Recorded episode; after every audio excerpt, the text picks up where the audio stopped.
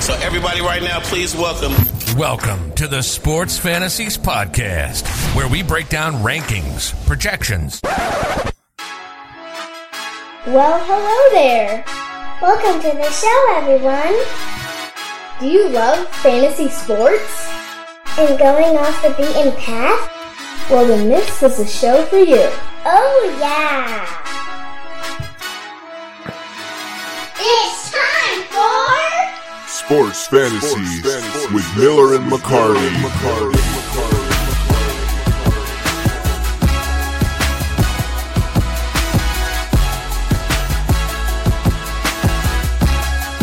Welcome back. Sports Fantasies with Miller and McCarty, episode 55. Double, double nickels. Lorenzen Wright, RIP. The double nickels. The number I actually had on my on my LBC jersey back in the day, the little Bible church jersey. 55. the reversible, That's the right. reversible LBC jersey. Uh, we were so cool back then, weren't We, we? we, we really were. I mean, I'm not really sure how we're not like in the NBA or at least on like ESPN Uh, doing this, but here we of are. course, of course, a play on you know the real LBC. But what were we? Little Bible Church? Is that Yeah, what it yeah, was we for were- us? That, of course, we were actually the Angelica Bible Church, but uh, Little Bible Church is what we went with. Um, with the blessing of Big L, of course, because we didn't do anything without his blessing. Well, that he knew of. yeah, fifty-five episodes. That's a lot. That's a lot of episodes, sir. I figured we'd last about five, um, not counting the five we did the first night, but you know, about five full episodes spread out over about a year and a half. Um, so the fact that we've made it to 55, we haven't been canceled yet, is pretty impressive. So uh, this was supposed to be another three or four way show. Uh, LTG, you there? LTG. What about Blades? Blades. Blades? Wait, was that? Did I hear it? Oh no. Okay. There goes Blades. All right, so I believe I believe LTG LTG even said uh, yesterday. Yeah, let me go take a look at that agenda. Uh, we put something together, and that's the last thing thing we heard from him. I- So, interesting enough, I was talking to one of my buddies who uh, is now on my travel softball team or teams, and uh, he's like, "You guys do a podcast?" I'm like, "Yeah." He goes, "Ah, anyway, I can get on there." I was like, "Well, we got a couple of committed guests, uh, but it's starting to look like maybe John will find his way onto the show one week, and we'll at least try him out and see if he can, you know, hang." Because uh, these other guests, I've really disappointed. Although I do feel bad because we, we did have Suga on once, and uh, we haven't really invited him back since he declined a couple times in a row. So I, I just thought about that as he was messaging us tonight. So my apologies to to, to Andy, aka Suga, but um, we might have to start looking for other hosts because it's just not working out with these other guys. Yeah, and you know we- we need some we need some spice on here. Oh, there we go. All right. So the new thing that my dog loves to do is um, I take them out uh, before I come upstairs, and then as soon as I get upstairs and settled, they start barking. So this is par for the course at my house. So you'll probably hear that a couple more times because anytime the other dog growls, that one barks. It's a great combination. So episode fifty-five. Um, we're gonna go uh, jump into the NFL draft and uh, kind of preview that a little bit. Uh, then we'll also, of course, do our fantasy baseball breakdown off the beaten path. Also, NFL draft. Um, what kind of guys who missed the, on the NFL draft but still ended up being Ooh. contributors. And then, of course, trades, trades, and Blades trades. Uh, Blade has suddenly woken up. He had an amazing first week and decided to change everything up. Uh, I mean, he's doing okay this week as well. I think he's like the third or fourth highest scorer, but in typical Blade's fashion, uh, he didn't even lose a week before he started blowing up his roster. Yeah, I don't. Yeah, I don't want to give too much away. We'll get into it later, but I think it was on last week's show that we even talked that you talked about.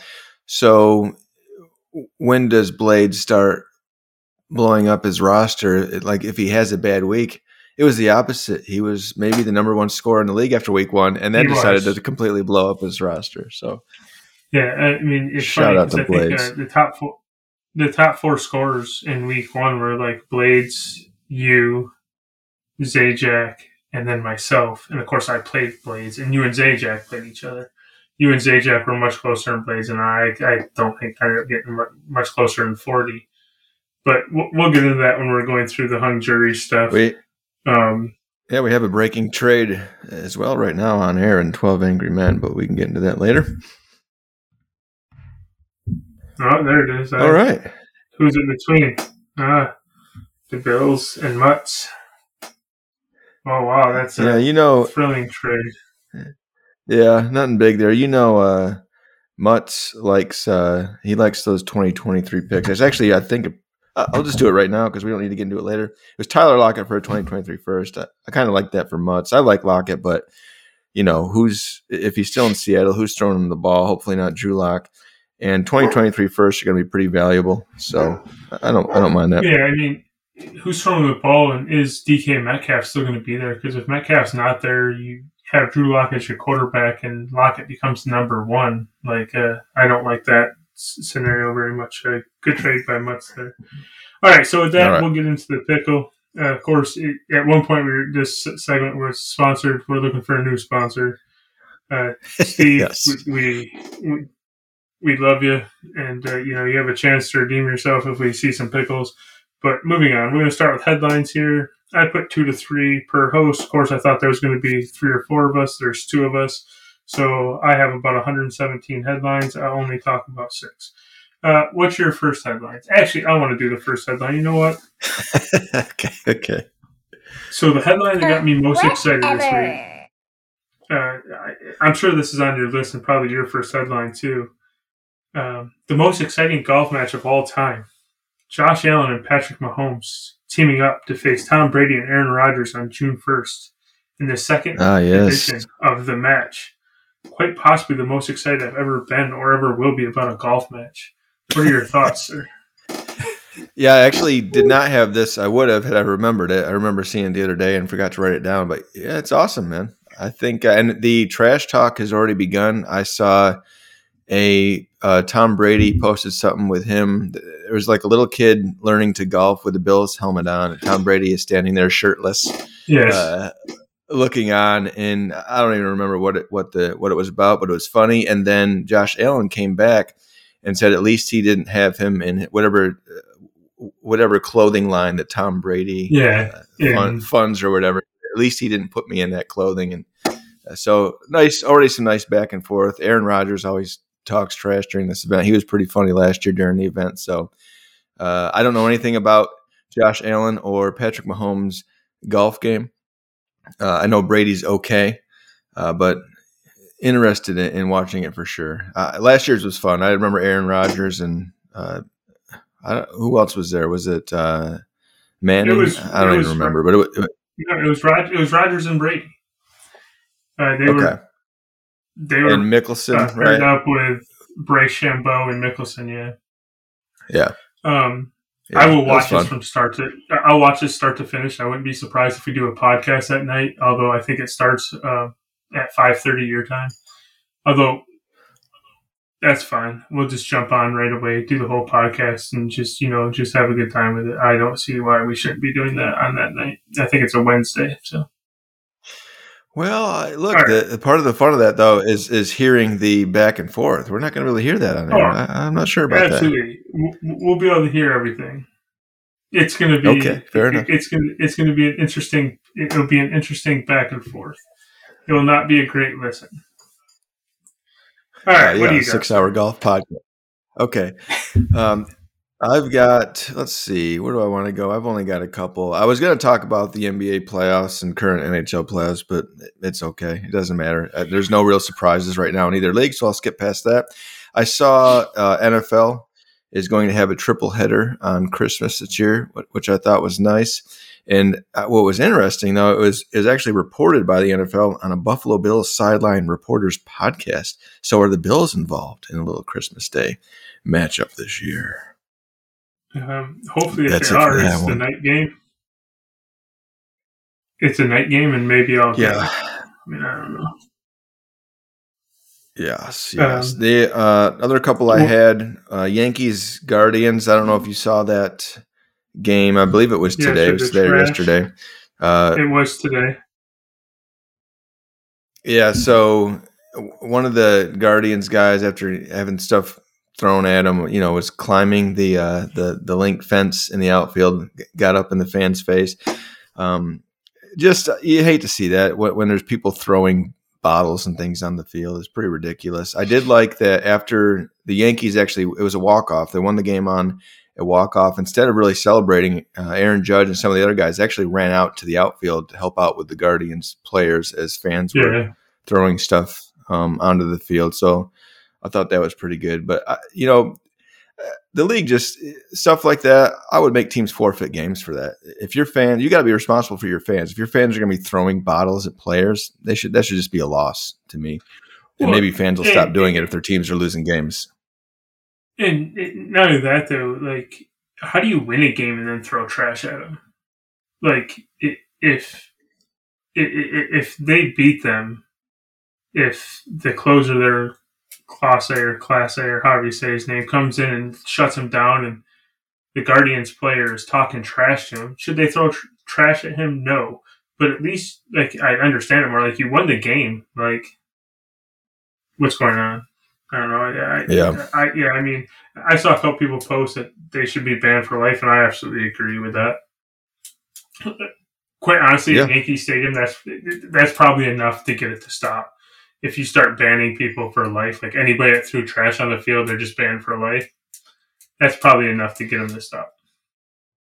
Yeah, you're probably right. It, it certainly has more of an effect than than like I said about losing games for sure. If you, you ban somebody. Uh, I'll just give you my last one since I only have yeah, one more, and it's a baseball one as well. And not sure it's really even a headline, uh, but I enjoyed it. It was you know Atlanta playing at the Dodgers, so Freddie Freeman's first at bat against Atlanta, he hit a home run. Thought that was pretty cool. And then the next game, the next night, uh, Kenley Jansen came in and closed out game two against the Dodgers, which, you know, even as a Dodgers fan uh, and they lost, it was good to see. Uh, Jansen was pumped up, man. You know, he normally sits around 91, 92 with that fastball.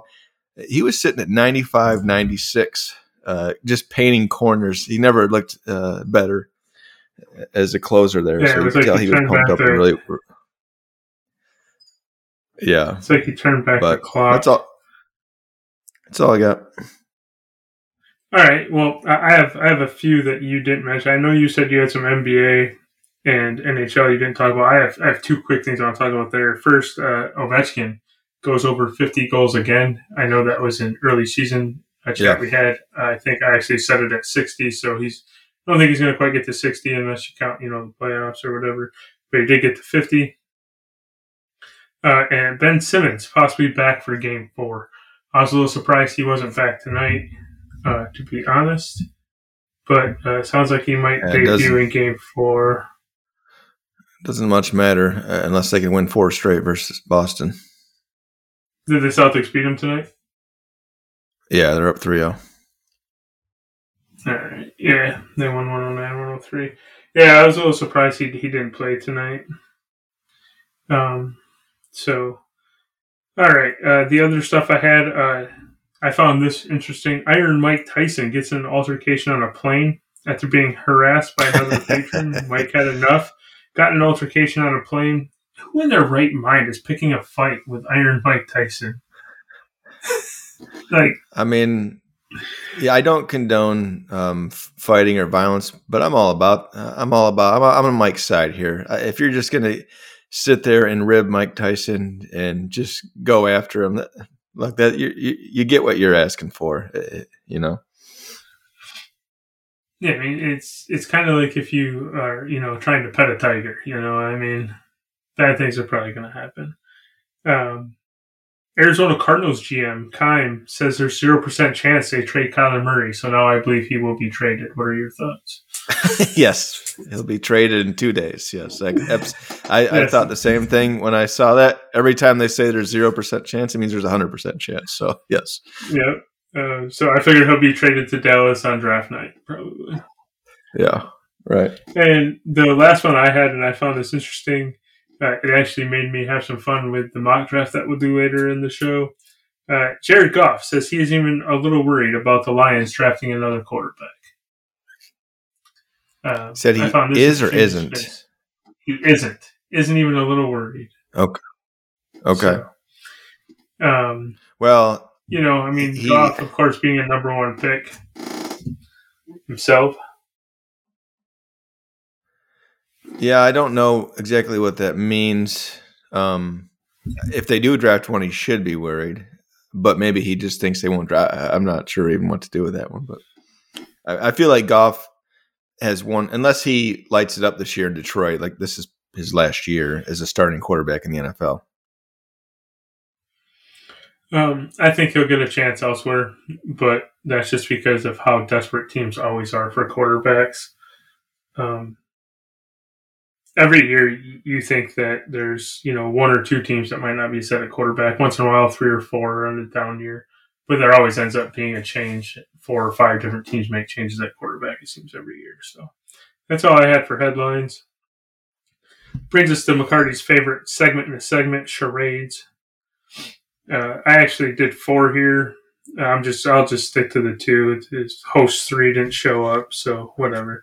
It's all good. what do you have here, sir? well, in typical fashion, I did one for six hosts. Perfect. So Maybe uh, you maybe I are will do all mine then.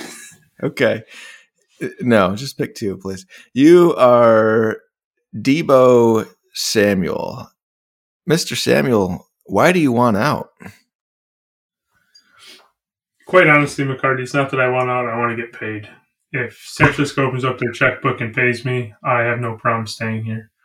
Uh, I don't believe they're going to do that. San Francisco tends to take more of a Patriots way where they don't like to necessarily pay their stars, they let their stars go. And that's fine. I just prefer they let me go now or trade me now. That way I can get paid, move on, and start my the second chapter of my career. So I have no Follow problem up. staying in San Francisco if they're willing to pay me. Yes, sir. Follow up question, Mister Samuel. Do you feel that you should uh, another wide receiver that's trying to get paid, AJ Brown? Do you feel that you should get paid more than AJ Brown? I do, uh, and I think AJ and I are similar receivers, but I think I'm a little more versatile. I proved last year I can play in the backfield. I can carry the ball.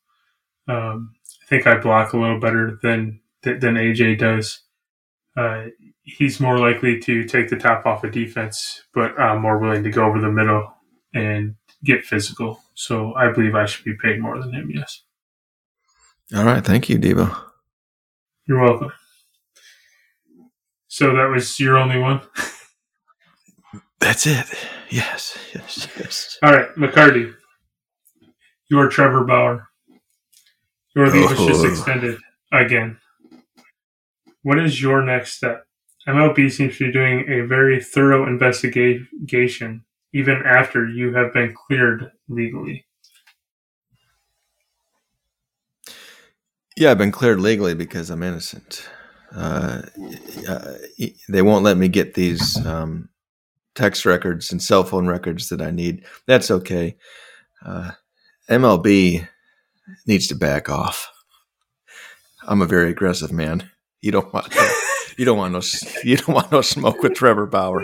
I'm gonna tell you that right now. So I am demanding at this point that the MLB back off and reinstate me. I mean, what's up? Ozuna's over in Atlanta, uh, ripping homers, just living it up out there, uh, and and and he had it actually go through the court system. This is ridiculous. Uh, so I I can't disagree with you, Trevor. I mean, you're really holding back a couple of my fantasy teams at this point because you're not able to play. So um, I hope to see you back on the field soon. Although I have a feeling as soon as you are reinstated, even if you're not suspended, I believe the Dodgers are going to trade you because they want no part of you. So Well, in the meantime, follow me on TikTok. I follow you on Twitter, sir. Okay, Twitter. That's fine. All right. Uh, now, luckily for me, this worked out perfectly. You are Miguel Cabrera. You just hit your 3,000 and 3,001st hit of your career. You have also hit 500 home runs, and you have hit for a 300 plus average, joining Hank Aaron and Willie Mays as the only three players to do that. Do we undervalue you, Miguel? Well, I'm a humble guy. That's for you to decide if you undervalue me or not. The answer is yes. Uh, yes, I am undervalued. you know, I don't want to say it myself, but I, I will. Uh, I mean, uh, you're talking about two of the greats of all time that I'm uh, in company with. But you know, forget about all that. What I really want to address right now, while I have this microphone, is Mr. Boone in New York for intentionally walking me when I was head at two. 2,999, not giving me the opportunity to get my 3,000th against him, uh, saying that I cost him a World Series. So now he's going to intentionally walk me so I can't get my, my hit against the Yankees. Uh, it's just ridiculous. It's garbage. Uh, but back to your original question am I? Uh, does that make me the third best player in the history of Major League Baseball? No, no. Uh, but I'm certainly a Hall of Famer and up there in elite company, and I'm just humbled to be in the same when mentioning in the same sentence of those two great baseball players.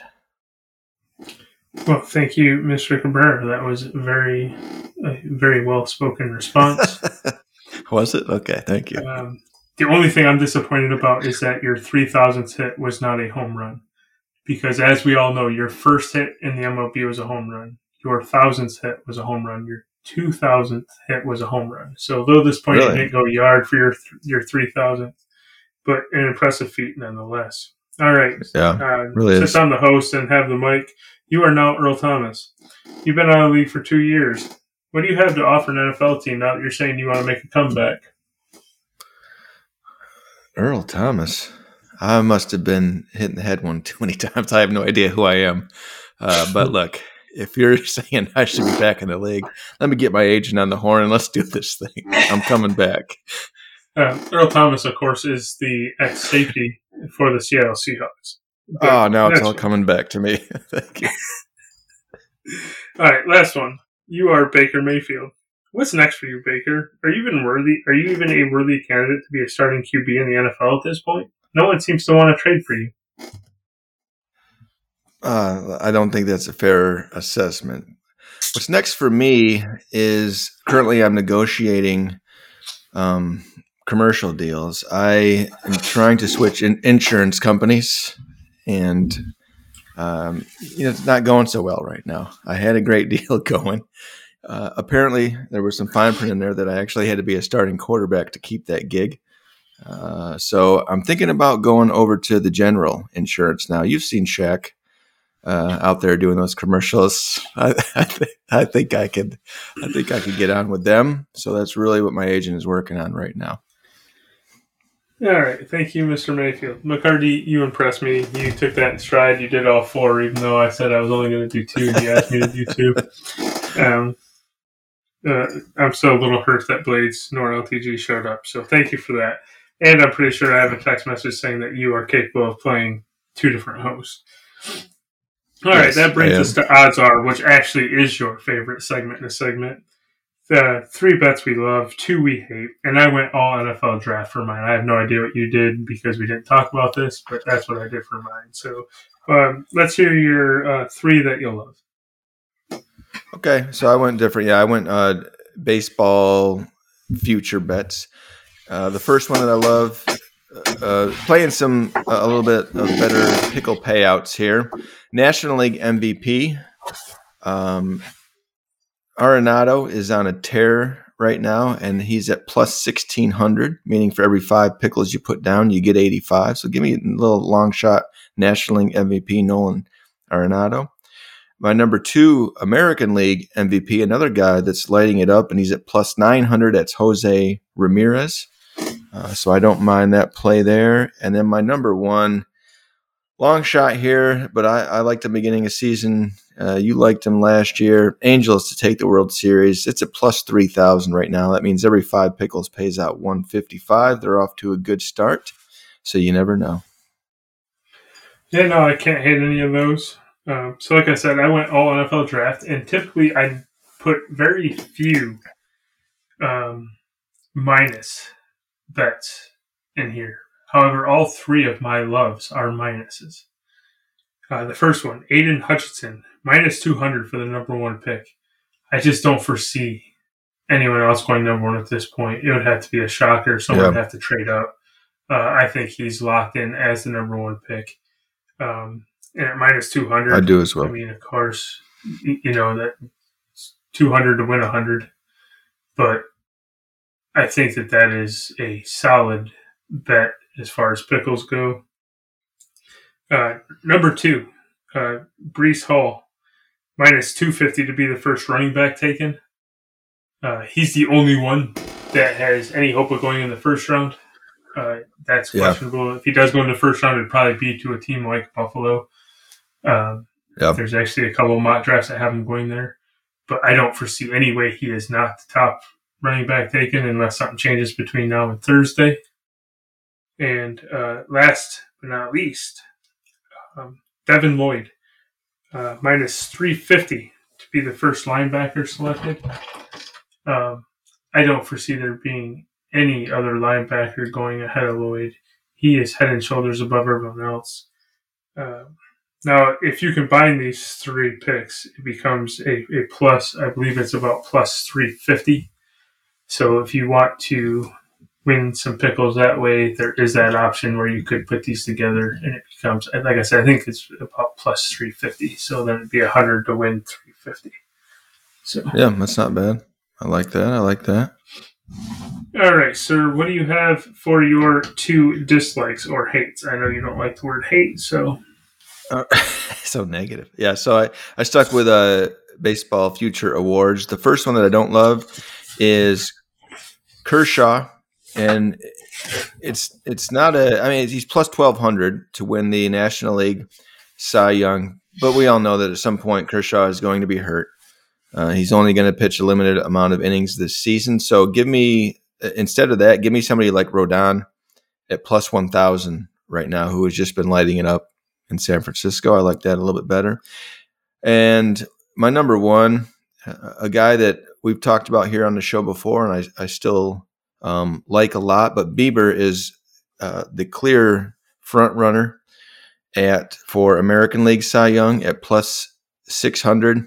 Uh, and as much as I still like Bieber, I just don't see him winning the Cy Young this year. So uh, again, I would take one of those a little bit of a longer shot there where you're getting plus thousand, plus two thousand kind of thing over Bieber. Yeah, I, I like both of those as well, or don't like either of those, I suppose. That's the way I should phrase it. All right, so I stuck with the NFL draft theme here. Uh, my first dislike was Garrett Wilson, minus 110 to be the first wide receiver taken. I think there's a good shot that he is the first wide receiver taken, but there's just so many guys that could be the first wide receiver taken. Uh, I mean, Yeah. you have a you have a team like you know throughout history like the Raiders. Not saying the Raiders are going to do it, but they fell in love with a speed guy, traded up, and, and took a guy that nobody thought was going to be that that guy. So Yeah, it worked uh, out well for him.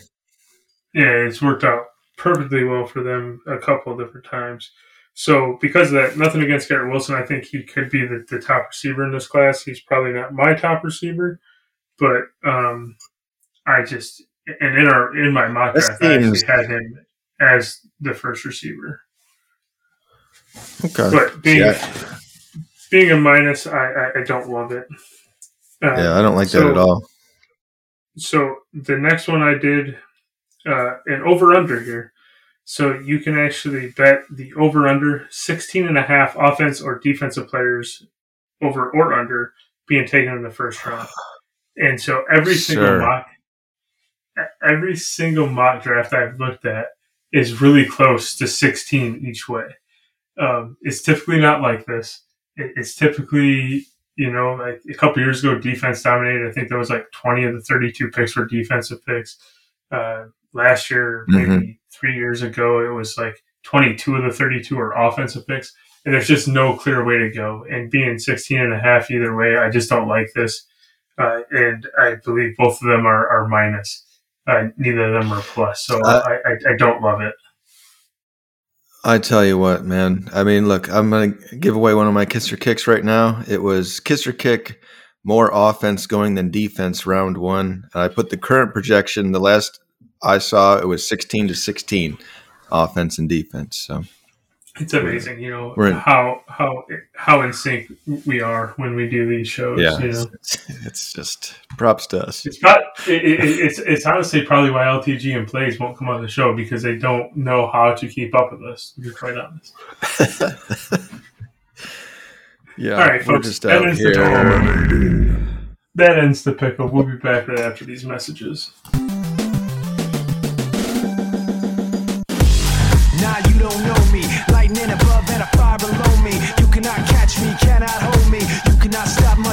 Control me. When it rains, it pours. When the floodgates open, brace your shores. That pressure don't care when it breaks your doors. Say it's all you can take, better take some more.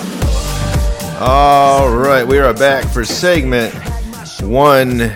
You heard the Tecmo Super Bowl music. We are going NFL here, and we're going to start out with a little bit of a mock draft uh, for the real NFL draft. You had so many notes here. Uh, uh, 12 picks if three hosts, 10 picks if just two, 12, 9, 6, 3, 1 host, 11, 8, 5, 2, 1. Uh, anyway, I just So did top what's going to 12. happen is what's going to happen is, is since there's two of us, we both did twelve. We'll go through the twelve. You'll do the odds. I'll do the evens. So you'll get the, you'll, you'll get the first pick, and we'll go back and forth from there. Oh, right.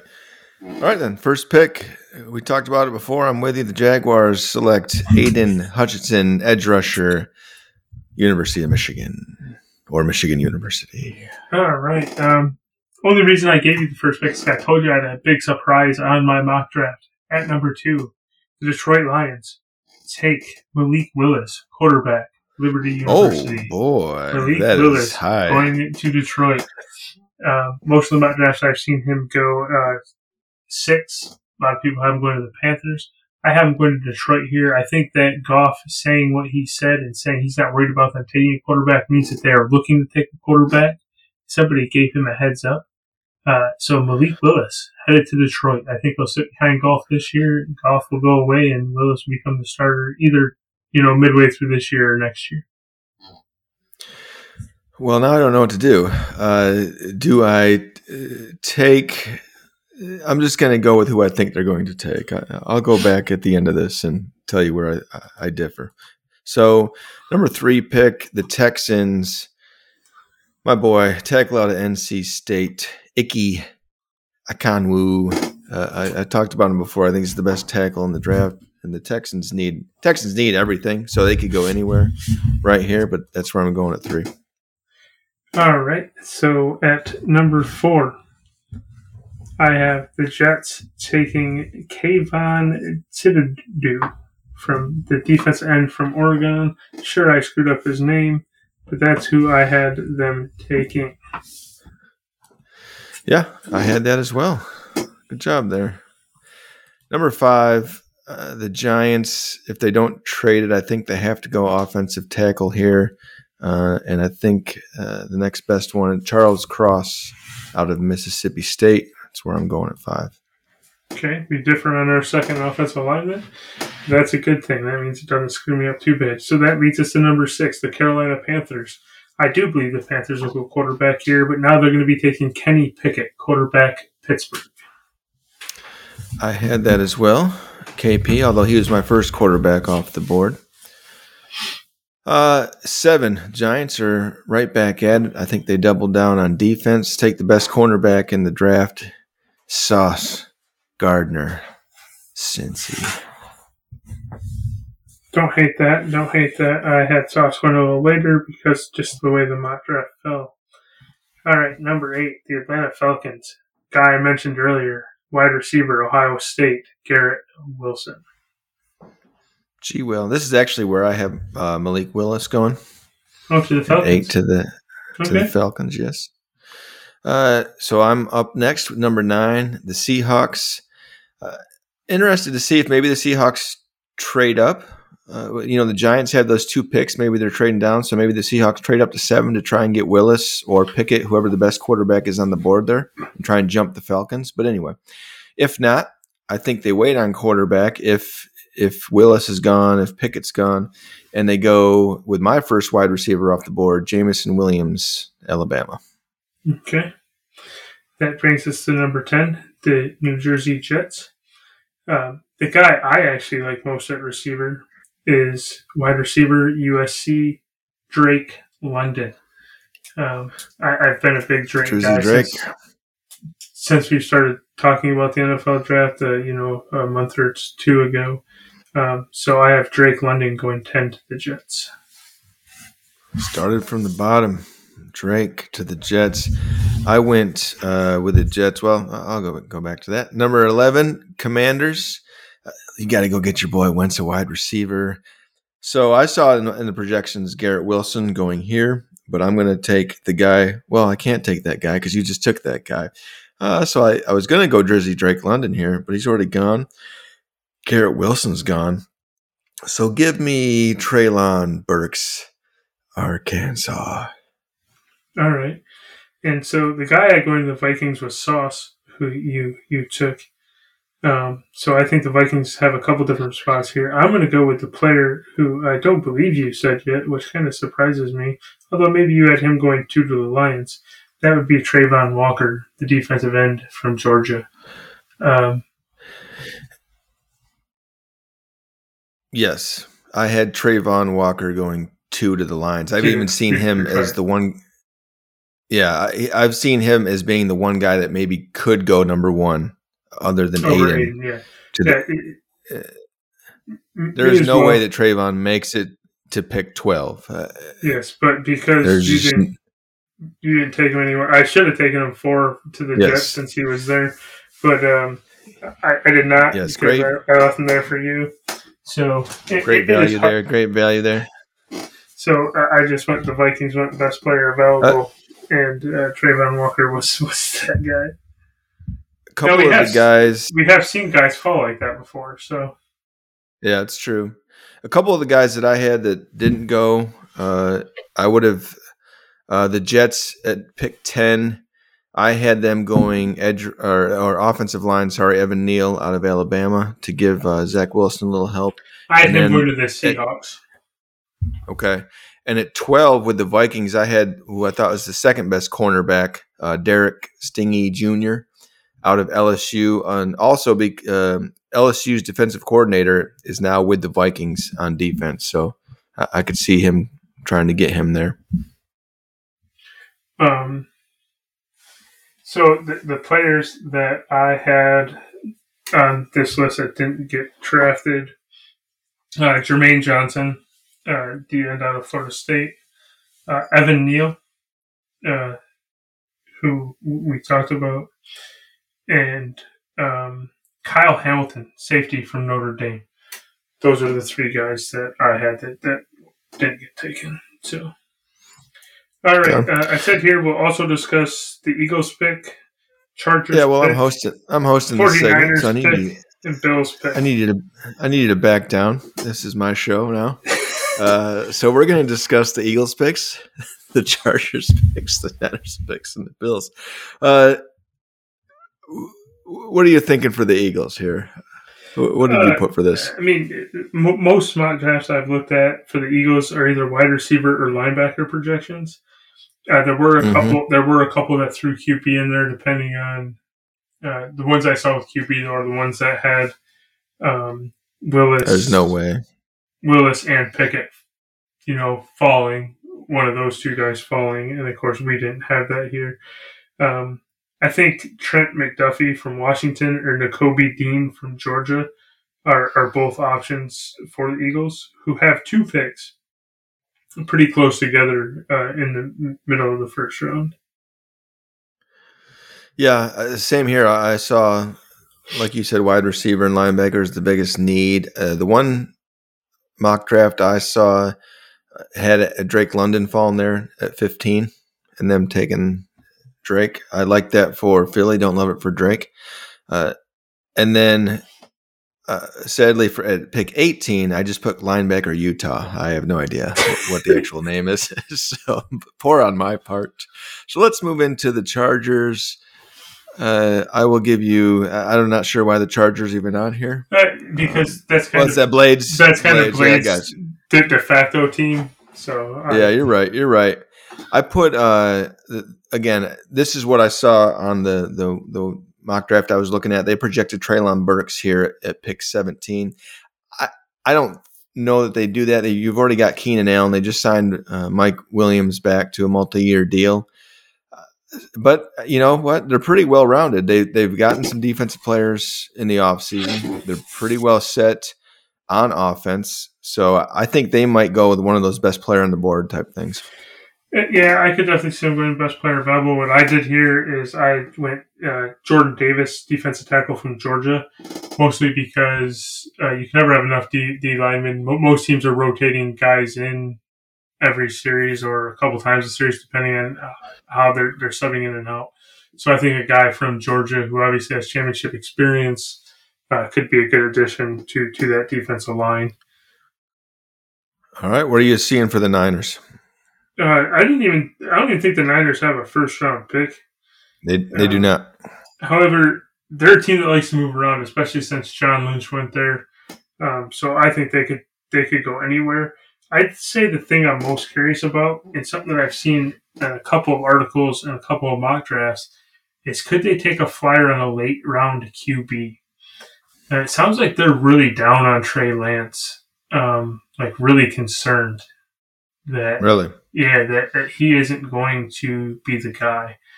Um, and they've talked internally, obviously some externally, someone's talked externally about could they take a, a flyer on a late round guy and at least bring someone else in to try to develop behind Garoppolo and Trey. Uh, that way, if Trey doesn't pan out, they at least have somebody there who might be able to pick up the offense and, and run it. So I'm curious to see if that comes to fruition uh, that's really all I had for the Niners. Well, some somebody should tell the dynasty ranking people then because Trey Lance is like a top six, seven, eight quarterback in most uh, rankings. So that's concerning for sure. So yeah, like you said, no first rounders. Uh, what'll change a lot is if if Deebo does end up getting traded, um, because if he does, uh, do they? Well, let me start here. I guess do they have to sign him, or are they gonna have to trade him? They've got to trade him, right? So they could get back some firsts in a deal for Deebo for sure, and then end up going wide receiver um, that way. But I don't see him going running back until the third or the fourth. I think they're they're you know pretty happy with Elijah Mitchell, but they'll they'll grab a running back somewhere because they're the Niners and they like to stockpile running backs. Uh, so probably defense early on in the second is my thought, but uh, you know again it's it's the Niners. They don't have any first round picks, so whatever. Interesting enough, the two teams that have come up most in the Deebo rumors are Green Bay and Kansas City. Yeah, Um, I've would- seen the Jets too. I would. Well, yeah, the Jets are on everybody, but no one wants to play for them. Um, I would love, from a fantasy perspective, to see him go to Kansas City. Hate it for the NFL perspective, obviously, the Bills, you know, battling Kansas City. But the fact that I just got Mahomes in that two quarterback league, and I have Deebo, if he went there, that would be that would be something. But I look at teams like yeah, like the Jets. They have two first round picks, or you've got um, uh, the Eagles have two first round picks. The picks. Giants have two first the- round picks. The Giants have two top 10 first round picks. You know, do they make a move? And the Giants are already looking to move Kadarius Toney for what? So I, I don't know what's going on there. I mean, he was a first round pick last year and You- showed some flashes of promise. So he's there's got to be some issues there. If Um, but maybe maybe like trading Toney and, and pick seven for Deebo, something like that. You know, I, I don't know. if you're the Niners, is that enough? If you're the Giants, i- i- is it too much? Uh, pick seven and Toney. Uh, but again, I, I don't know. Toney's again. There must be something going on there because for them to already be saying, "Hey, we're going to trade this guy," Yeah, you know, seems a bit because he again he had a good, he had a decent rookie year. He was injured a lot, but he had I think one 11 catch game. Like uh, he can play, so I I, I don't know. You'd have to vet that part out. I guess you don't want to bring a guy in that's going to be bad for the locker room or whatever um, for Deebo, but who knows? All right, let's go to everybody's favorite team. Circle, circle the wagons. The Buffalo Bills. Where do you see them going? Uh, I think it's cornerback. Um, I think that's our biggest need right now. Uh, although there are some very um, intriguing stats about Dane Jackson.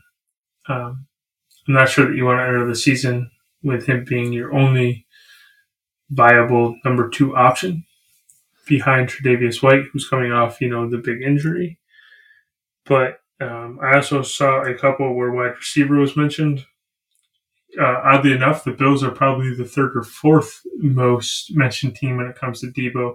I just don't foresee them being able to trade for him and then sign him to the contract he wants. Um, the other thing I've seen a lot of is linebacker. Uh, quite honestly, I would like to see uh, Booth from Clemson. Uh, he's a big physical cornerback. Uh, likes to play against the run, which has been a struggle for the Bills. Uh, only problem is, is sometimes he likes to go for the big play, but having Hyde and or Poyer behind him, as long as Poyer's situation gets figured out, um, would make me feel a little bit better about that.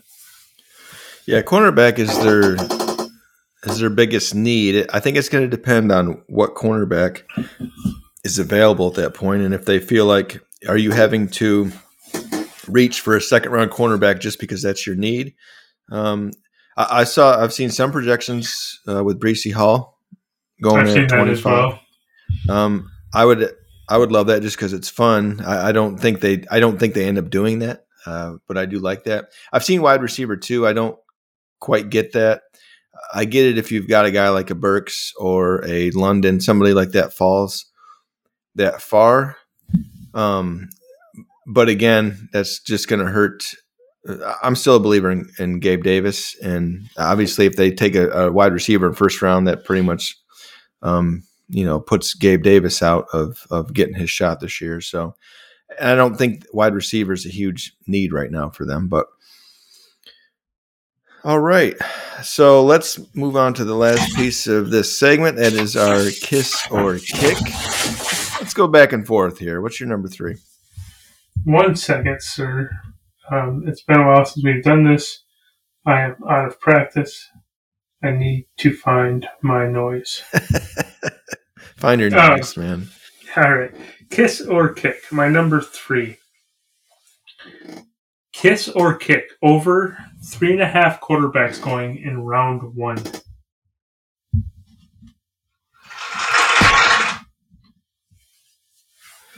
Did you kick your own? Uh, no, I, was, uh, I, I, did. I did an applause because I had to do something to get the volume up, and that one works. I kicked that. I could see Pickett, um, Malik,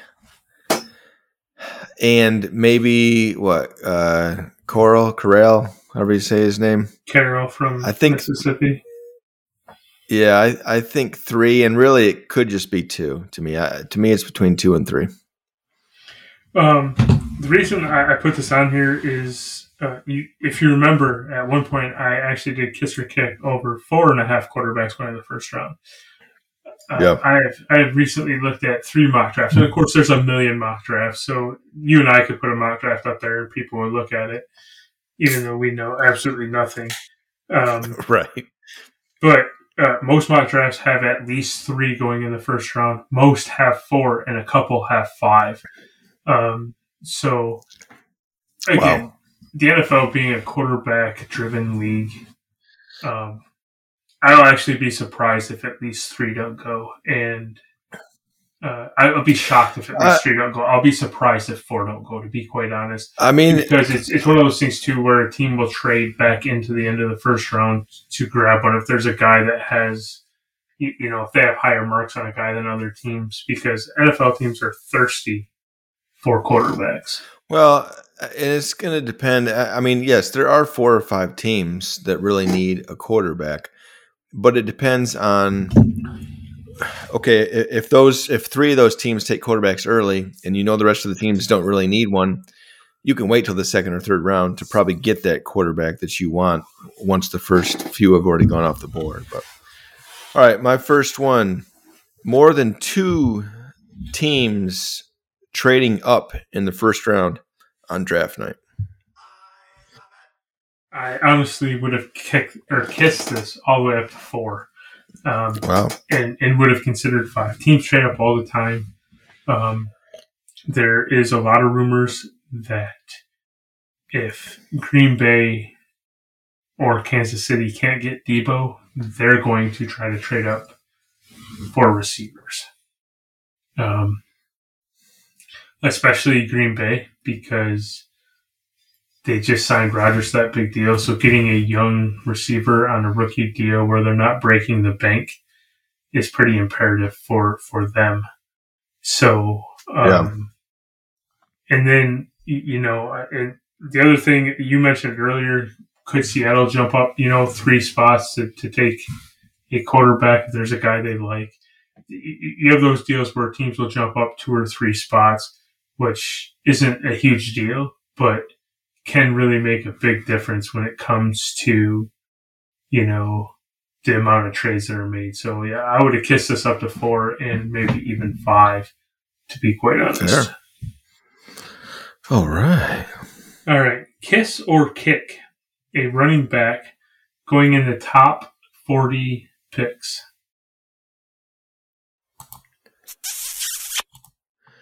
Yeah, I'll kiss that because Breezy's going to go at 25 to the Buffalo Bills. No, but even if he doesn't, uh, there's it, it's possible that a first uh, that a, that a running back does not go in the first round. But at some point, when you're chart, talking about picks 35, 36, 37, 38, and Breezy's still on the board, somebody's going to take him. Somebody's going to take Yeah, him. I almost made this first round, but I, I thought that might have made it a little too easy to, to kick, just because it's been a while since we've seen a first round running back. Um, but I know the Bills, and there's at least one or two other teams that could potentially look at running back late first round. Of course, then this is another spot where you could see someone trade back into the first round. You know, if someone has Mhm. a high mark on him and can, can try to grab him at pick 30, 31, 32. Yeah. All right. All right. I've got uh, kiss or kick the idea of, well, not even the idea, just kiss or kick taking best player on board over position need. I'm gonna kiss and kick that. Uh, um, I think it depends on what team you are. If you're a team like the Bills, the Chiefs, the Buccaneers, teams that are pretty pretty good and can win with what they have, even though they do have a couple of you know weaker spots that need to be filled. I think it's okay to take that best player available over need. But if you're a team who is picking in the top 10 over and over and over again, and you are really lacking a receiver or a cornerback or a linebacker, I, I think that you, you have to take the need over best player available, unless something wacky happens and you see one of those top, like we had in our mock draft where we had we had the the D from Georgia fall to the 12th pick. Travon, oh, yeah. Yeah.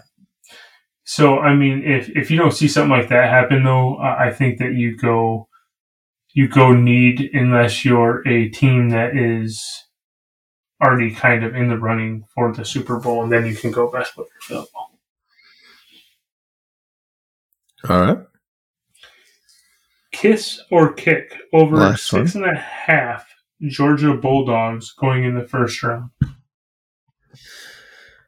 Oh, I, going to um, kick it, but I have nothing to base that on. I have no idea. Other than the one guy, I, I couldn't tell you. I have no idea. It Uh, sounds like it's there's projected six or seven to go. So Yeah, uh, a lot of mock drafts have five or six going. A couple of them have seven. I think one or two I saw had eight. Um, that's crazy. uh, so since 2013, the SEC has had the most first round draft picks and the most No, they dominate. the NFL draft. Uh, so Yeah. you know, um, and of course with Georgia and Alabama, that's where a lot of those guys come from. So uh, it wouldn't shock me to see over six and a half Bulldogs get drafted in the first round. I would probably have kicked that too, though. I probably should have made it at five and a half, but that's fine. What's your last one, sir? My last one, I'm a pro, so I'm going on the fly here since we used one earlier. Uh, Kiss or Kick, anticipating the schedule release more than the NFL draft. I love it. Um, I love it. Here's why: because the schedule release happens in about four minutes. The NFL draft takes three days. Um, the Bills only pick, you know, once a round typically, sometimes none. And quite honestly, I mean, it's fun seeing where some of the players go, but at the end of the day, I care more about what the Bills do than any of the other teams. So uh, the release is a little more fun too because I can start making plans. You know, is it possible for me to get down to Tennessee to, to get, go to the game with you? Is it, Right. you know, can I get back to another Monday night game? You know, it's the Patriots game on early Sunday afternoon, so I can take you know Kyan to, to his first game. Um, so stuff like that really comes into play for me. So I, I think the schedule release a little little more anticipation, and I'm really disappointed that they don't do the schedule release before the draft. To be quite honest, but I, I understand Yeah, why they don't used to. because and and if this was a year where you had three or four really good quarterbacks coming out, I could understand it. But with with this draft class, this draft class isn't great. Like I mean, you, you have guys who, who will end up being superstars, I'm sure, but you have a solid draft class. You don't have one of those top notch draft classes where you know you can really kind of promote, you know, Trevor Lawrence for so and so, you know, because like say it's, it's Lawrence versus Hutchinson, you know, in, in week three or, or whatever. So I would much rather see Yeah. the schedule come out, you know, even if it was Wednesday and then the draft Thursday, I think that would be cool. But that's just mostly because, like I said, at this point with where the Bills are at, I'm more excited about the schedule than I think I am the draft. Yeah, I'm 100% with you. Uh, I love the schedule release now. It's really because the Bills are good. You know, they're going to get prime time games. And, and like you said, seeing if there's a game that you can go to. Uh, they used to do it before the draft, and uh, probably a good business decision. I don't like it either that they do it after, but probably a good business decision because it's the off season. So you've kind of got you've got your combine that keeps NFL in the loop and, and the off season free agency stuff, and then you've got the draft that keeps NFL in the in the news, and then they about it three weeks after two three weeks after the draft, they'll drop that schedule release, which has become its own event. You know, they do like a, an ESPN thing on it and and go through all the schedules. And So you have the, they're, you have the rookie mini camps, they're just trying to stay- the veterans, and they're just trying to stay as relevant as possible in the off season. So you you, you can't hmm. hate them for it. But all right, that is it for our. League. They are. That's it for our NFL segment. We'll be right back. Segment two. I don't know what we're talking about. I think baseball. Welcome back to Sports Fantasies with Miller and McCarty.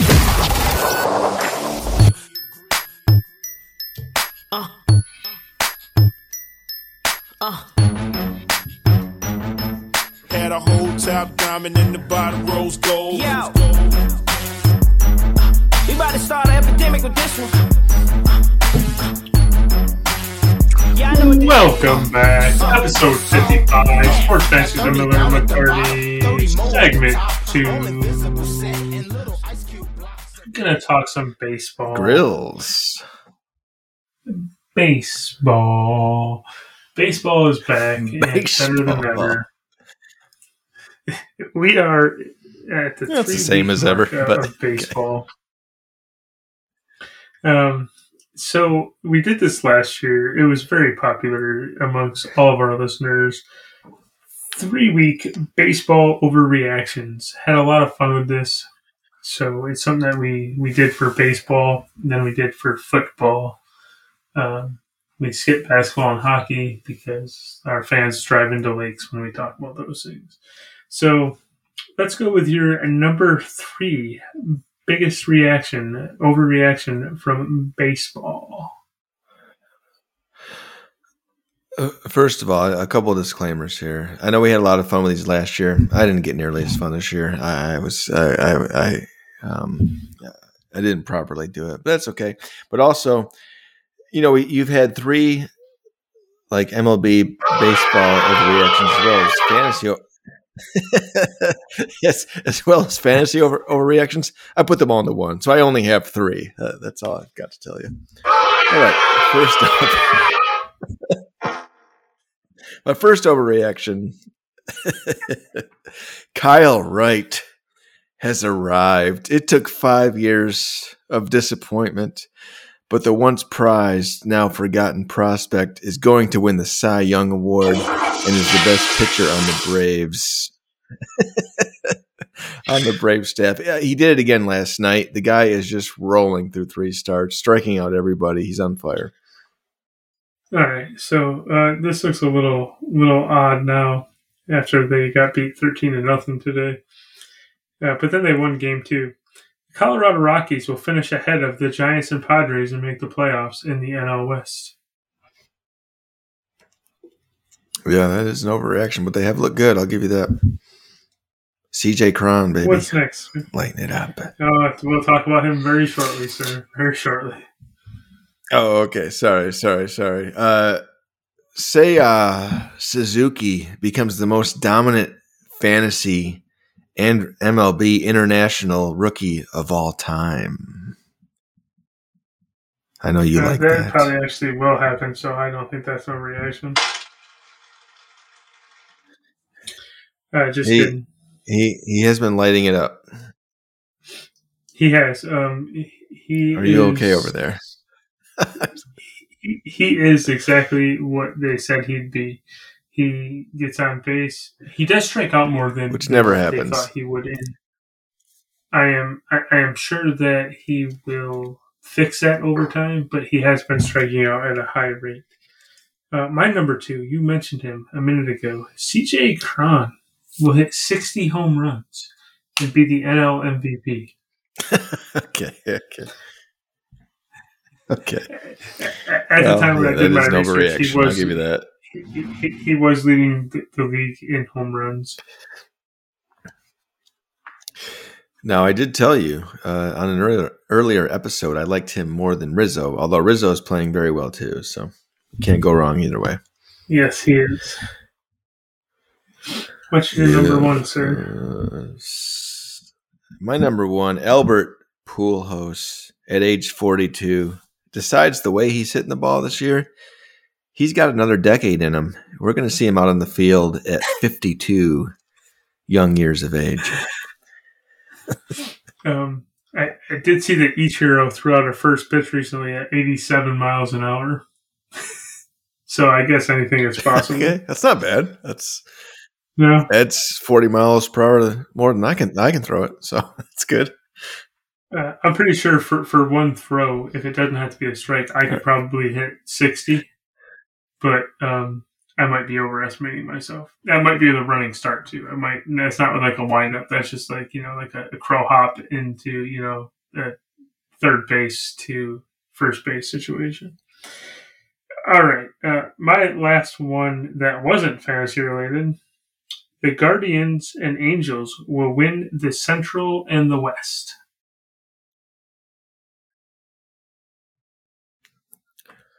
Guardians and who? Angels. Hello? Are you there? Oh, the Angels. Yes. Oh yeah, I told you the Angels were. I told the. Guardians would finish second. So okay, fair enough. Yes, uh, I did not have It's- either it's of them too far off. finishing in the top three. So, all right. So you didn't do fantasy overreactions. Not surprised. So I have um, I I have Nah. three here as well. Nah. Uh, C.J. Cron will be a top three hitter all year. Uh, Francisco Okay. Lindor is back and, yeah, and will average closer to five than three points per game. Oh, he's So back. four point one. okay. Um, and yes. my number one fantasy overreaction, much like him, Blades quite possibly has or had the best team in hung jury, but will trade out of it before the end of May. Yeah, I think that's already happened, right? That's not that's not an overreaction. that's Uh, it's yes, an underreaction. we we we will of course talk about blades when we get to trades, trades, and blades trades, um, at, at the end of the show. But uh, I am not in favor of most of the moves he made. But not that anyone's shocked, especially blades. But we'll talk about that soon. All right. So next up is, of course, your favorite thing that we do. The hung jury early season power rankings. Now I put top eight here, and this is why. Whatever. Uh, the 12 through 9 spots are pretty much dumpster fires. Um, you have Buggy, Yes. Uncle Cohen, Ice Dragons, and Scott. Um, I, I honestly think Scott did the Blades before the season started and traded himself out of contention, to be quite honest. Um, I, I think he got caught up in the trading and, and traded about six times too many.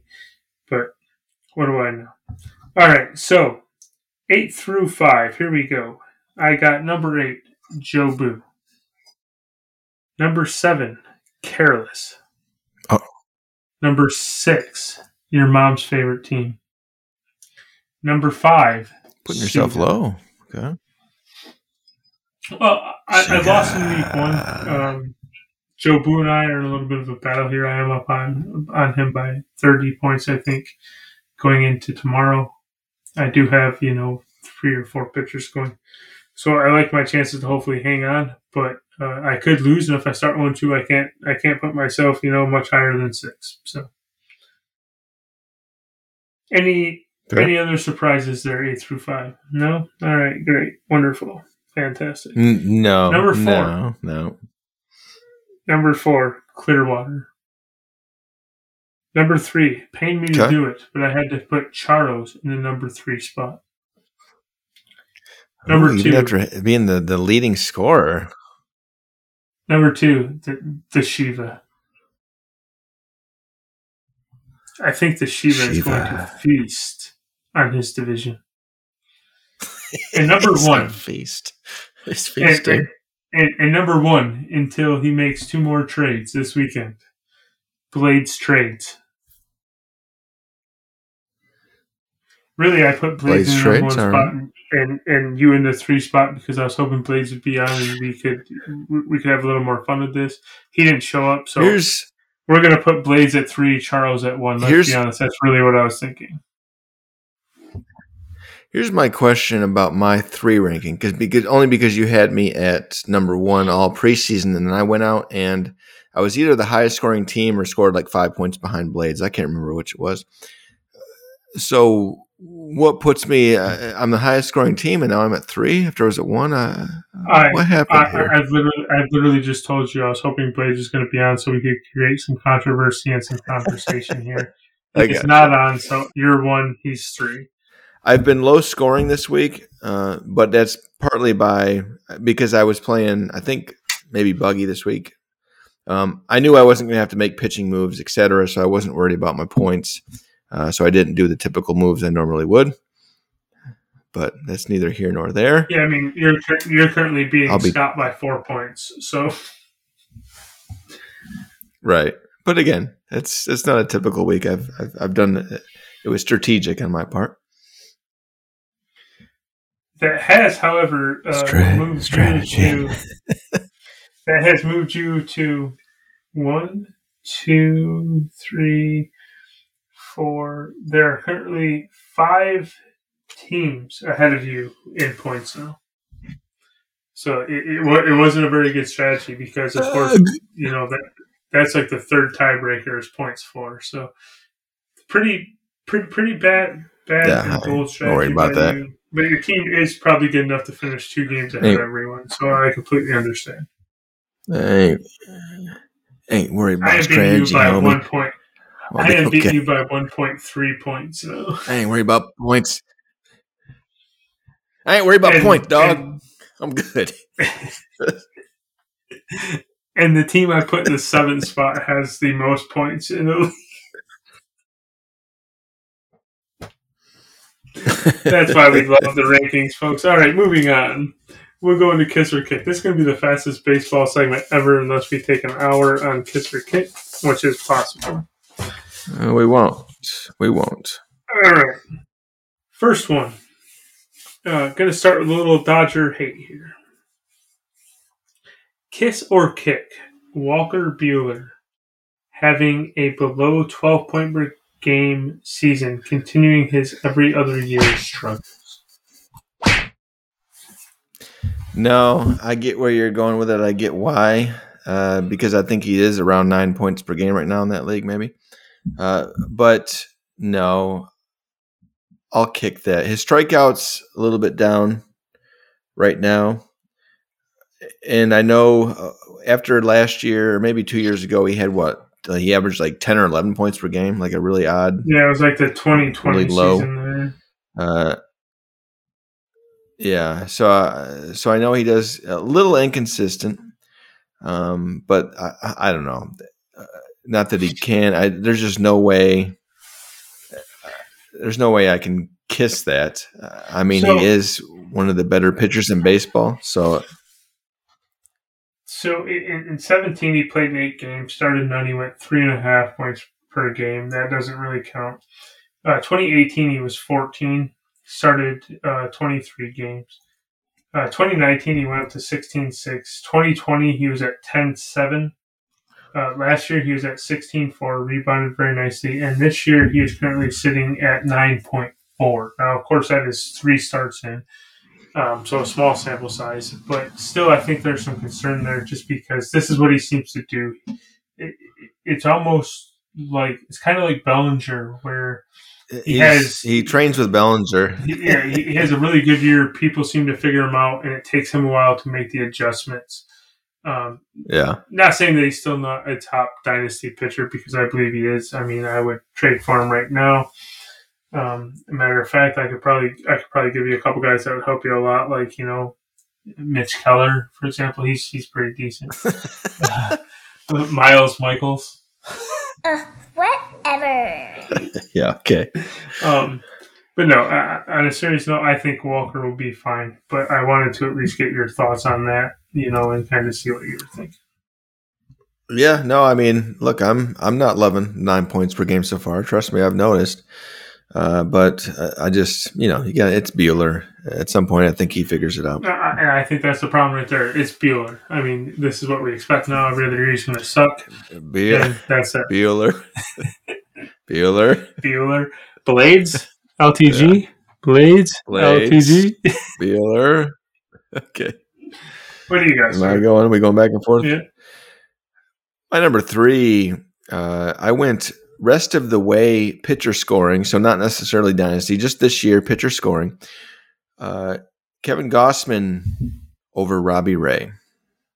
Hmm. Rest of the season.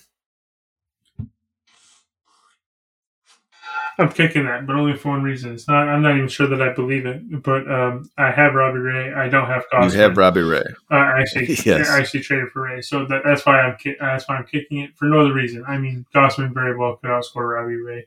Uh, I, I of course said I was a little worried about Ray going to Seattle. He left the pitching coach there in Toronto. Gausman, of course, now has that pitching coach, so it's definitely possible. But I'm hoping for it not to come to fruition. So When I did this, they were pretty close. Gausman is at 14.72 and Ray was at 14.28. Yeah, I, I think where Gausman has the slight advantage is I, Toronto's going to win more games than Seattle. Um, Right. and, and just because of that and the talent that's around Gausman, I think that he has an advantage where he'll probably end up finishing ahead of them. I think they'll be within a point of each other, maybe even a half a point. But uh, and that that could just merely be based off the fact that uh, Gausman's playing for a team that is going to probably win ninety plus games. Yeah. All right. Kiss or kick there being seven or more teams with a chance to win hung jury. Seven or more. Um, let me get over to my sounds here. I didn't know we were doing kiss or kick. okay. Uh, Uh, this is the this is the I'm third one of the segment. I am going to kiss that. I think there are because who did you have in your seven? I want to say it was like careless.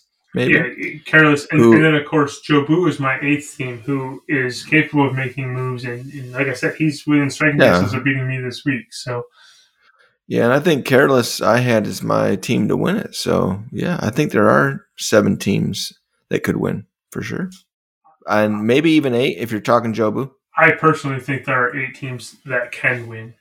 Um, and I think as the year goes, I think you might see some separation. But um, I absolutely think that there are seven or eight teams that can win in that league. What was your next one, sir?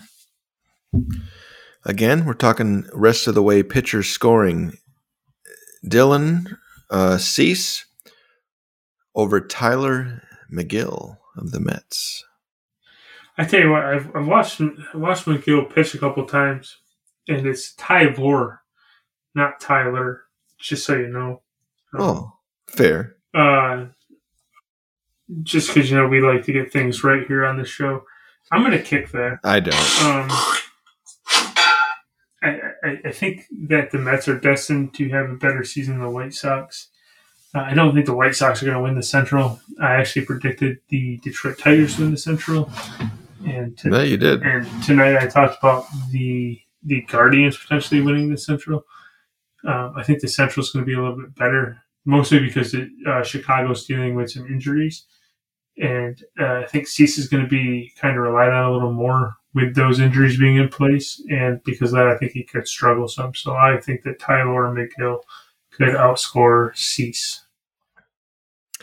Yeah, and it's close again. Uh, right now, Cease thirteen point eight three, Megill thirteen point seven eight. Um, That's Uh, zero Megill's been as- yeah, uh, uh, Megill has been uh, surprisingly good for the Mets, and they are going to win some games. So, all right, All right. My last one kiss or kick. Blades' strategy after starting so quickly. Uh, well, look, here's the thing.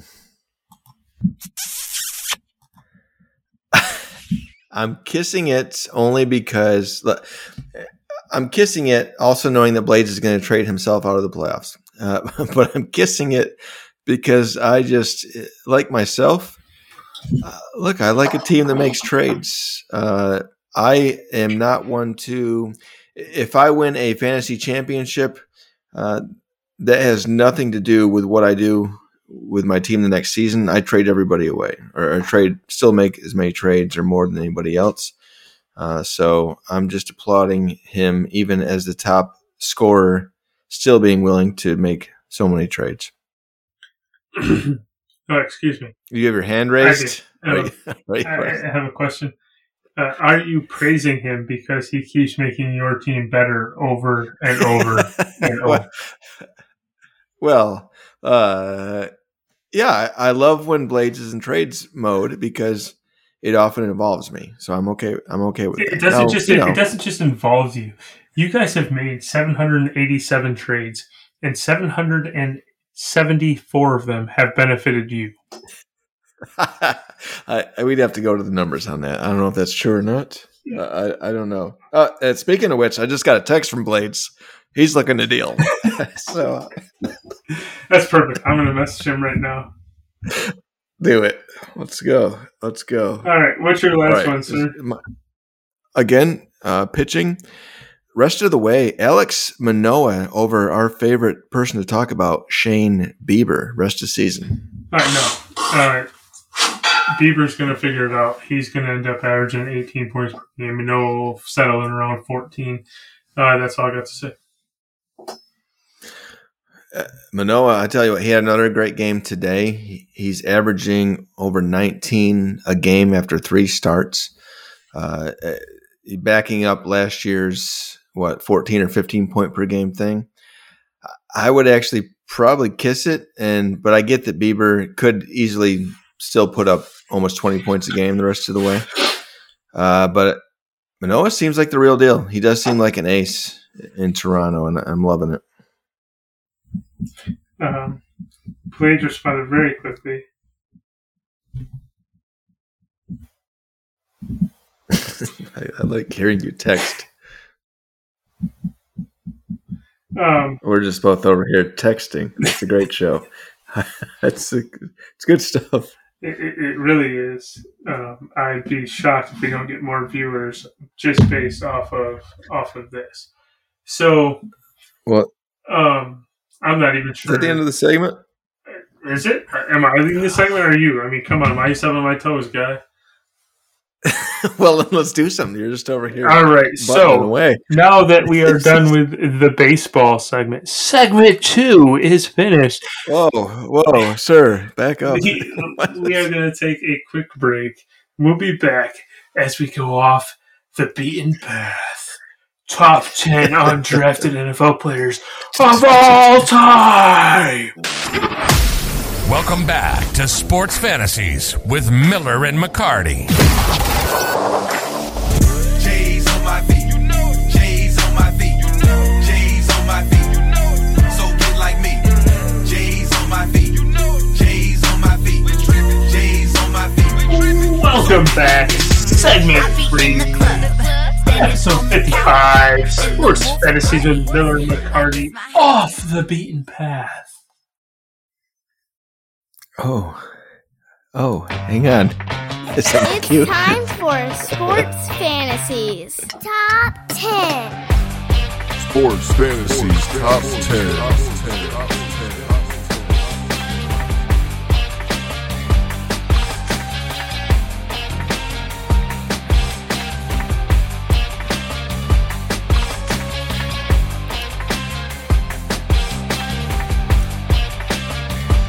Off the beaten path tonight, we're going top 10 undrafted NFL players of all time. Ooh, undrafted. Um, so as I was doing this list, I realized that I really didn't do it the way I should have. You know, like I- I really did it based off the way I valued these players more than probably like guys that made the Hall of Fame, guys that didn't. But eh, I like the way I did it. So we'll get Our list will probably be very different then. All That's right, okay. So what's your ten through seven? 10 through 7, my number 10, one of the best centers of all time, Jeff. Don't call me Sunday because it's Saturday. Uh, I believe uh, called the shots for Peyton Manning. Uh, dare I say, made Peyton Manning. Uh, you know, just a just a hot take over here. My number nine out of Missouri Southern State undrafted Broncos wide receiver Rowdy Rod Smith. And my number eight, out of Texas A&M, Gig'em for the Vikings, Mr. John. You can't handle the Randle. I think he's a little low on your list. What about your seven? Oh, and my seven. I always forget the seven. My seven. He's not a preacher. He's not a pastor. He's a priest. It's Priest Holmes out of the University of Texas. Can't argue with it. Can't argue with it. I have him on my list as well. Uh, my number 10, Drew Pearson. Oh, Drew. all 70s decade team. He had two seasons over a 1,000 yards. Um, back when receivers didn't really do that. That was when the NFL was a running and defensive league. So the fact that Mr. Pearson went over a 1,000 yards twice is very impressive. Dominating. Number 9, Dominating. Sorry. Dominating. Okay, okay. Wait a second. I'm sorry. Hang on. Hang on. Okay, I think I got it under control over here. You talking about Drew Pearson or Josh Miller? I'm not really sure at this point. All right, number nine, offensive tackle, made seven Pro Bowl appearances. The one, the only, Jason Peters. J- JP, okay, okay. JP Losman, yeah. The other JP. That was another uh, Bills guy. He was drafted in the first round, unfortunately, from Tulane. Horrible. All right, number eight, cut four times, came back every time. That knocked down four times, get up five. Help bring rings to the Steel City. Linebacker, James Harrison. Ooh, too low, sir. Too low. And number seven, led the league in receptions, three separate occasions, made five Pro Bowls, made Tom Brady what he is today, Wes Welker. Oh, again, just too low, What's but I like it. four, sure. Well, I guess I say too low. My number six is, as you said, Wes Welker, uh, undrafted out of Texas Tech, T squared. You know, Texas Tech, they just put up offense, right? They don't play any defense over there. They just have a bunch of Um, offensive players. Excuse me. Excuse me. Breaking news. Michael Conforto out for the season. Had shoulder surgery. Unsigned Michael Conforto out for the season. All right, fair enough. You're number Okay. five and four, sir. My number five, uh, you talked about him earlier. He's out of Kent State. It's James Harrison, uh, just an animal on the field with Pittsburgh. And number four, number four, uh, once a great quarterback, now a great commentator, undrafted out of Eastern Illinois. It is the Tony Romo. Interesting. Interestingly enough, Tony Romo did not make my list. Oh, that's blasphemy. Is it though? Because you just said he's basically a better commentator and golfer than he was quarterback. I didn't say that. You're putting words in my mouth. I said it's great above. Uh, number six was your number seven. Priest Holmes broke onto the scene as a backup in Baltimore in 2000 when they won the Super Bowl. Became a star with Kansas City the next year. Led the league in rushing three separate times. Won Offensive Player of the Year when he set a then record 27 rushing touchdowns, which has been broken twice. Was a fantasy stud for a four or five year period. Priest Holmes. Yeah, he was. He was. He was nice. Number five, a tackling machine. Went to four Pro Bowls. He was an Iron Man of sorts. Holds the third longest games games played streak in a row without missing a game. The one, the only, London Fletcher. You are pumped up about this. I didn't see London Fletcher on any list, and I love that call. I love London Fletcher. He was Um, great. I didn't see Romo on many lists either, which is kind of insane. But I, I guess when you think about it, he really wasn't a Hall of Famer. He cared Yeah, more I about mean- he, he, he cared more about golf than he did, did football. All right, Yeah, number four, someone you mentioned a little earlier, nine time double digit sacker, seven time Pro Bowler, a Hall of Famer, John Randle. He is a big time sacker. We'll give him that. I have switched my list twice on the fly as we're doing it. It's fantastic. What's your number three, sir? My number three, again, I tell you what, Kent State representing twice on the top 10. It's uh, uh, arguably, no, I don't want to say arguably the best tight end of all time because that's not true. but uh, Antonio Gates, great tight end, played in San Diego for a long time. That's my number three. So my number three really Oh. started the college basketball player to tight end transition. Eight-time Pro Bowler, a two-time excited. one thousand yard receiver, Antonio Gates. Uh, yeah, that's What's right. That's sir? right. My number two, um, I added a T to his name. I put Warrant Moon um, instead of instead of Warren Moon. Uh, played in the CFL at, at first because he was not drafted out of the University of Washington, but Warren Moon, a part of that uh, Houston Oiler offense that was just dynamic. You love to see him play. That's my number two. My number two, who has been number 10, 9, 7, 5, and 2 on my list, almost went to number one. Best kicker of all time? Question mark. Four Super Bowl rings, two of them which he kicked the game-winning field goal. Made Tom Brady who he is, even more than Wes Welker. Adam Vinatieri. Yeah, so uh, there was a couple kickers on the list. I refused to put them on mine. Not, nothing against kickers. You just a lot of kickers are undrafted because who really like you got to be really special to be drafted as a kicker or a punter. So I, I, just really let them looked off at that too, but the fact that Sebastian Janikowski was drafted in the first round in our time, and, uh, and Adam Vinatieri has four Pro Bowls or um, has has won the, the Super Bowl four times and kicked the game winning field goal twice was all Yeah, I needed to know. Uh, he's Mr. all-time. Clutch, Mr. Clutch is. really is the reason Brady and Manning have won so many Super Bowls. Absolutely. Vinatieri. Who's your number one? Uh, but I would like to say, is this is a maybe a trivia thing? Is Janikowski the first player in the history of sports or NFL to be drafted in the first round as, as a kicker in the first round of the NFL draft and in a fantasy draft by Rob Sandless. Uh, would that be the only kicker ever to be drafted in the first round of both? I, I feel like it might be. I feel like it could be. I will never, I'll never forget when that happened. What an embarrassing night for Rob. I'm not really sure it was round one, but it makes It wasn't. It. I think it was round. I think it was actually round two. It wa- Uh, It was early, though. It was. It was. Yeah. It was within the first three rounds for sure. I think it was two, maybe three. Might even have been four. But It doesn't matter. Round one sounds a lot better. We'll stick with that. Yeah. All right, my number one. Uh, look, it's going to be your number one too. They just made a movie about the guy.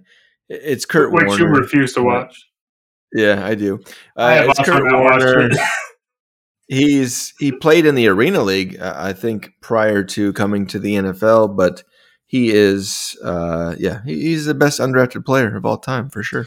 Uh, here's what I had to say about Kurt Warner. He's also my number one. You are correct. The reason I have not watched his movie is because I currently cannot eat popcorn, so uh, I refuse to go to the movie theater.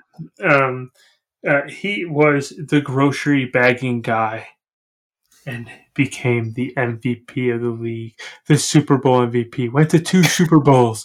Kurt Warner is your number one undrafted NFL football player. Okay, that was a quick segment. I like it. Yes, it was 11 minutes. Like I said, between 10 and 12. That's why I was so dramatic. Really had to make sure I was right here. You did a good job. All right, folks, we will be back with, of course, trades, trades, and blades trades. Blades refuses to join the program because he knows he's going to get ripped. Welcome back to Sports Fantasies with Miller and McCarty.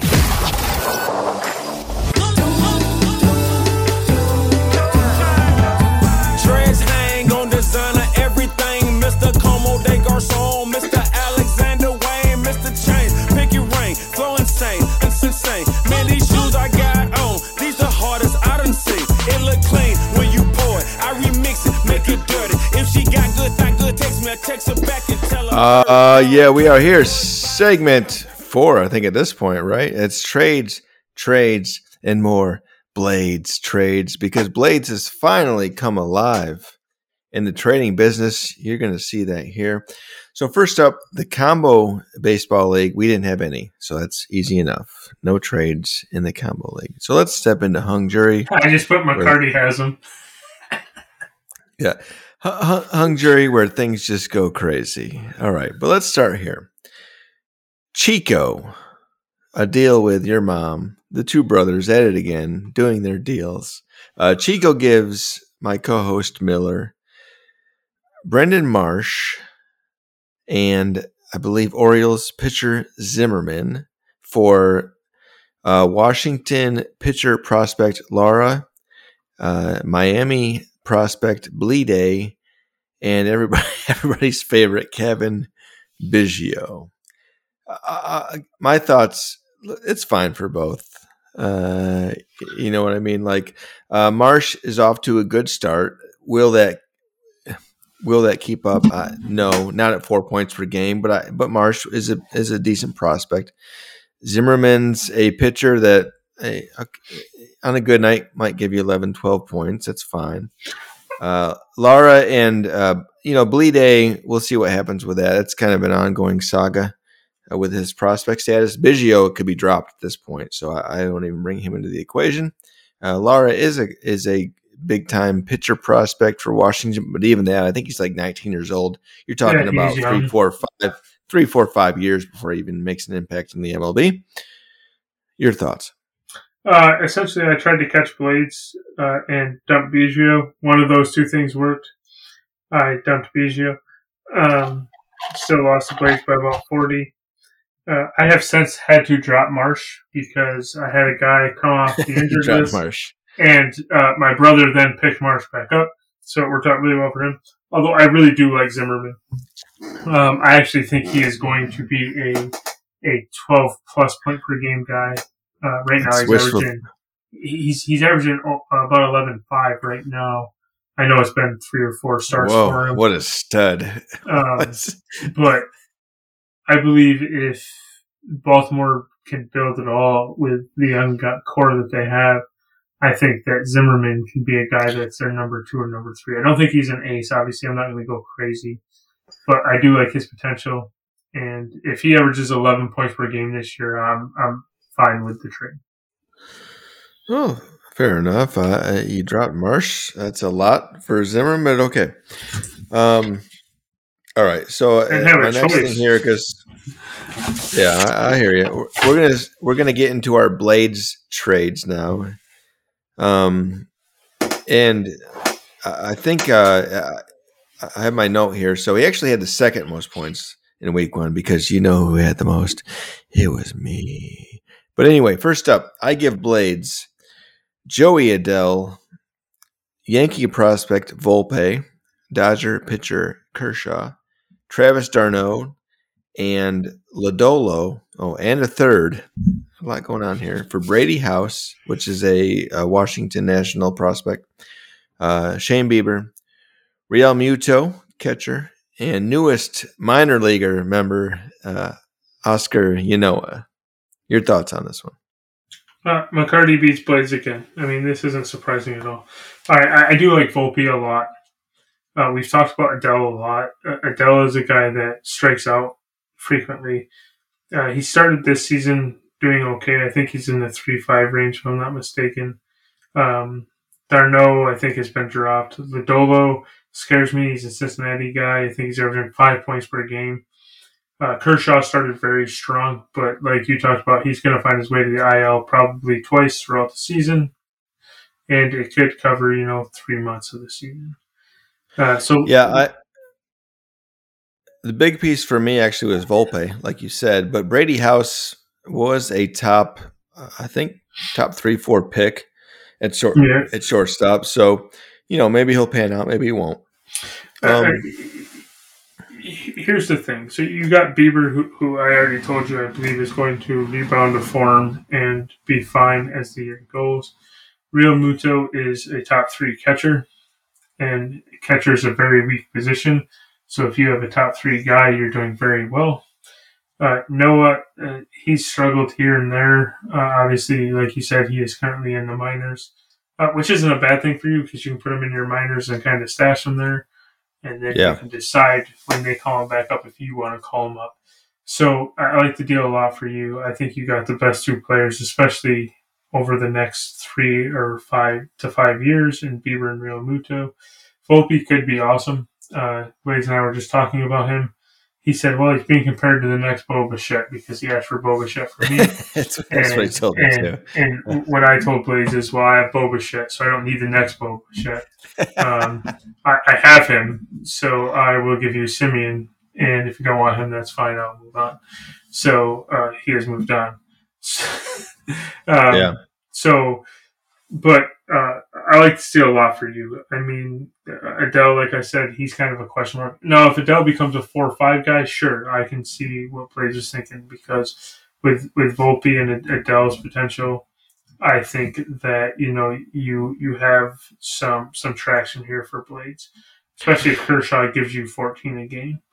Um, So- like I said, has been dropped, and Lodolo, if he wasn't in Cincinnati and was somewhere where pitching coach was strong, the team around him was strong, I'd like him more. But being in Cincinnati, I think hurts him quite a bit. Yeah, I was a little surprised because actually the deal that he offered was minus Realmuto and d'Arnaud. I added that piece to it. And he said, interesting, uh, d'Arnaud, let me look at it. And then he accepted, and then he dropped d'Arnaud either the same day or the next day. So, yeah, I, I was happy to be able to add Realmuto for d'Arnaud because, quite frankly, I may have even considered it without those two catchers involved. But- Yeah, Next up, again, I give Blades uh, Mackenzie Gore, San Diego up and comer for Dodger prospect Pepio, Pepois, however you want to say, uh, Cardinal closer Gallegos, and Voit. Uh, This to me, uh, I don't know. I don't know. Mackenzie Gore could end up being pretty good for San Diego. And if that happens, and he probably wins the deal, and that's fine. Uh, Pepiot is a pretty good pitching prospect for the Dodgers, but as as we know with the Dodgers, what does that mean? Because do they start him? Do they put him in the bullpen, etc. Uh, it was really about Gallegos, who is going to put up a bunch of points this year as a reliever. I think since I got this deal, he's had three saves for the Cardinals. And then Voit, I'm just hoping he can turn it around a little bit in San Diego and maybe get back closer to that 3 5, 3 8 range that, that I think he can get to. Uh, what I put here is Blades may have slightly won this one, uh, mostly because of kind of what you said. Uh, Pepiot, we're not sure. Starter reliever being in the Dodgers. Uh, Voit, we've seen, has really struggled. Uh, now he is out of New York, so maybe that helps. As far as Gallegos goes, I think he has a lot of value right now, but if Reyes comes back healthy, Reyes could take that job from him. Yeah. Yeah. Um, at which point you're talking about you have a middle reliever setup guy, Voit, who has struggled, and a guy who could be a great starter in LA or could be a reliever or could end up somewhere else. So, sure. um, I think if Gore continues to produce the way he has early, I think Blades probably won this one slightly. But I understand both sides of it. It's, it's not like I think that you got ripped off here, like maybe Blades did a deal or two that we're going to talk about or that we already have. But um, I, I, I, believe that uh, he probably wins this one slightly, which after the last trade that you won by a landslide, especially over the next three to five years, I think it's fine for you to lose a trade slightly. All right, next up, it's Blades again because he was on fire this day. He gives Uncle Cohen, uh, everybody's favorite, Gleyber Torres, uh, Orioles prospect DL Hall, Dustin May, and a third for Paxton, I believe Trevor Rogers. Uh, yeah, who is pitching uh, very well. Yeah, Anthony Rizzo and Trevor Lindor. Your thoughts on this one? Uh, I'll be honest. When I first saw this, I thought Blades stole something. Um, but after I really dug into it, I think it's more of a coin flip, to be honest. Um, Rogers is pitching very well right now. Paxton doesn't matter; he's not going to pitch, and he's like thirty-one dollars. Uh, Rizzo's playing well, but he's ninety-one dollars. Um, and Lindor looks like he could be back to where he was, but he is seventy-seven dollars. So when you look at the fact that Rizzo and Lindor combined are about a hundred and what 170 yeah. or 180 dollars, um, I, I think that Uncle Cohen did okay here. Um, I understand the move for Blades. He's a win now team. Rogers is going to produce this year. He's pitched very well in San Diego. As long as he stays healthy, I think he's going to continue to average probably eight to nine points per game. Um, yeah, I put that. But, I thought it was a a good win now move for Blades if Rizzo stays hot, or really it comes down to if he gets anything out of Paxton. Uh, uh which he, I don't think he will get anything out of Paxton. Is the is that is that guy who you know he's that he's that Anna Kournikova who looks real good but never wins um, because he's always injured. Yeah, yeah, uh, you're right. And I do like I like Hall a lot with Baltimore. He's the guy I've tried to get, and of course Dustin May I like a lot because I think when he does come back this year, he will be. A, I think he will be in the starting rotation uh, yeah, for see, LA. I, have been trying to tell everyone that will listen. May is going to be the closer in LA. Although now in this league, if he's a good closer, he'll average eight to nine points per game. So I mean, it doesn't hurt you like it used to. Um, I personally think Torres will be fine when he gets traded out of New York. I don't. I'm just not a Torres believer, though. Uh, he's been terrible, uh, to be honest. Other yeah, than one year. How many guys have been terrible in New York? Went somewhere else and been fine. Sonny Gray jumps to mind like right away. Like that guy in New York was a seven point per game pitcher. He went to Cincinnati, who's not good, and he was averaging 14, well, 15 points per game. I, I guess I, I I base it on the one year that Torres like was a really good MLB player where he had 30 plus home runs, he had good average, uh, a couple stolen bases, whatever it was, and he he scored 4.1 points per game, which is is good. But if you're going to have to hit 30 home runs, he, he doesn't do enough to fill the stat categories, uh, even on his best year ever. Uh, you know what I mean? To be a really relevant fantasy player. Not like if he can come out and score three, eight to four points per game, then great. Then he is rosterable. But so far, that's been the outlier of a season. All right, next Yeah, up. continue on. What's next? Yeah, yeah, that's enough about uh, him. Uh, next up, uh, uh, Blades and I did another one. Uh, he gave me Sonny Gray for Keibert Ruiz and Angels prospect pitcher Bachman. Uh, my thoughts on this since I made the deal. I, once I got Realmuto from a catcher from him, I didn't really want that second catcher on my team. I like Ruiz, uh, but he was averaging under two points a game at the time, and I've got Real Muto. So to get Sonny Gray, who is a starting pitcher now, who hasn't played great so far in Minnesota, but he's a guy that every year he's going to be hurt here and there, but when he's pitching, he's probably a floor 12 point per game guy and could get you closer to 13, 14 maybe in Minnesota. It's just funny because I just talked about him. I was fine with this deal. I didn't really think it mattered much, to be honest. I didn't even write it down. All right, next up, Blades is at it again. He gives Ice Dragons Andrew Heaney, who's been on fire, a first rounder, Lindor, who he just traded for, Soler, and everybody's favorite, Jesse Winker, for Joey Gallo, Polanco, and Alberto Mondesi. Your thoughts? I love this deal for Ice Dragons. Gallo's been a dumpster fire. I think that he is two for his last 40 something, and he struck out like 20 times. Um, Mondesi's always hurt. The first and Lindor is enough for me to think Dragons won, and the fact that he got Soler, Winker first, and Heaney on top. Um, I, I really believe Ice Dragons won this deal by quite a bit. Yeah. Uh, look, I hated this deal for Blades. And, you know, I don't like to use the word hate, but Gallo is $50. And last I saw, he was averaging less than a point a game. Uh, Mondesi is good, but he's never played 100 games in the season. So give me Lindor at shortstop all day over him. Heaney is off to a great start in LA. I know he just got he just got He's hurt, but all right. Yeah. yeah, Polanco's at decent at second base, so I'll give Blades that because it you you've got the second base uh, scarcity issue where, and I think Polanco is around you know three eight to four points per game, so I get that. Uh, but yeah, I, I love this for Ice Dragons as well. Next up, Blades trades that shortstop he just got Mondesi for Austin Meadows. Now, look, you like Austin Meadows more than myself, although I do like Austin Meadows. Don't get me wrong.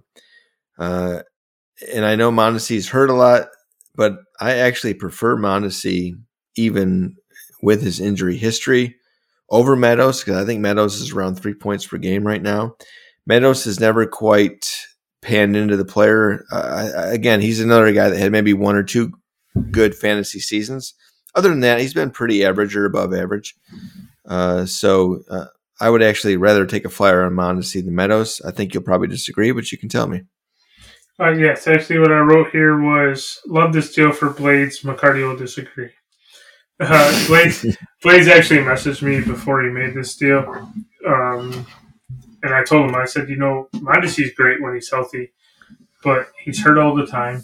The Royals have Witt and a couple other young middle infielders that are going to end up pushing Mondesi out. I, I don't think Mondesi's going to be long term for the Royals, and I don't think Mondesi has played enough or has proven that he can stay healthy enough to really earn a roster spot on most fantasy teams, especially a contender. Like, Yeah. You know, um, and he went to what? The, the Shiva in this deal. So I believe that Yeah. Blades wins this deal, um, mostly because did he already trade Meadows Blades? Of course he did. Yes. Yes, he did. Who did he trade him to? Blades gave your brother Chico Meadows for Marquez, so we'll skip to that one. I actually liked this for Chico. Um, wait, no, sorry. You like this Take that for back. Blades? I I like that for Blades because I'll take a pitcher. I'll take a even Marquez, even if he's giving you 13 points per game floor. I'll take that over Meadows all day. which is strange to me because Meadows has went four six. He went three three in the shortened 2020 season where he, he missed he missed 24 games. He went four points per game last year, and he's at three nine right now. Uh, my Well, problem. he's up. He's upped his game then in the last couple of days because he was at like Yeah. three when I looked at it. Yeah, he's at he's at three nine. He's of course they've only played twelve games. Uh, my problem with Mark Marquez, I love him if he wasn't in Colorado. But the Right, fact he's in yeah. the fact that he's in Colorado, I think hurts. Um, I didn't Yeah. have an issue with the Marquez for Meadows trade. I think it's pretty pretty even. Um, uh, I was actually talking to Scott today when I was at my parents' house. I think the one thing that he did that most people haven't done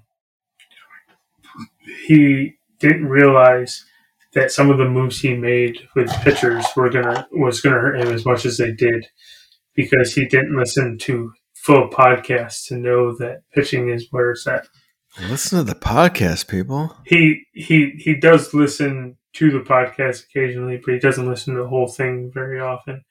So Well, that's bad. That's uh, bad news for us. Uh, I mean, it, it, it, it it's. It, it's a bad review.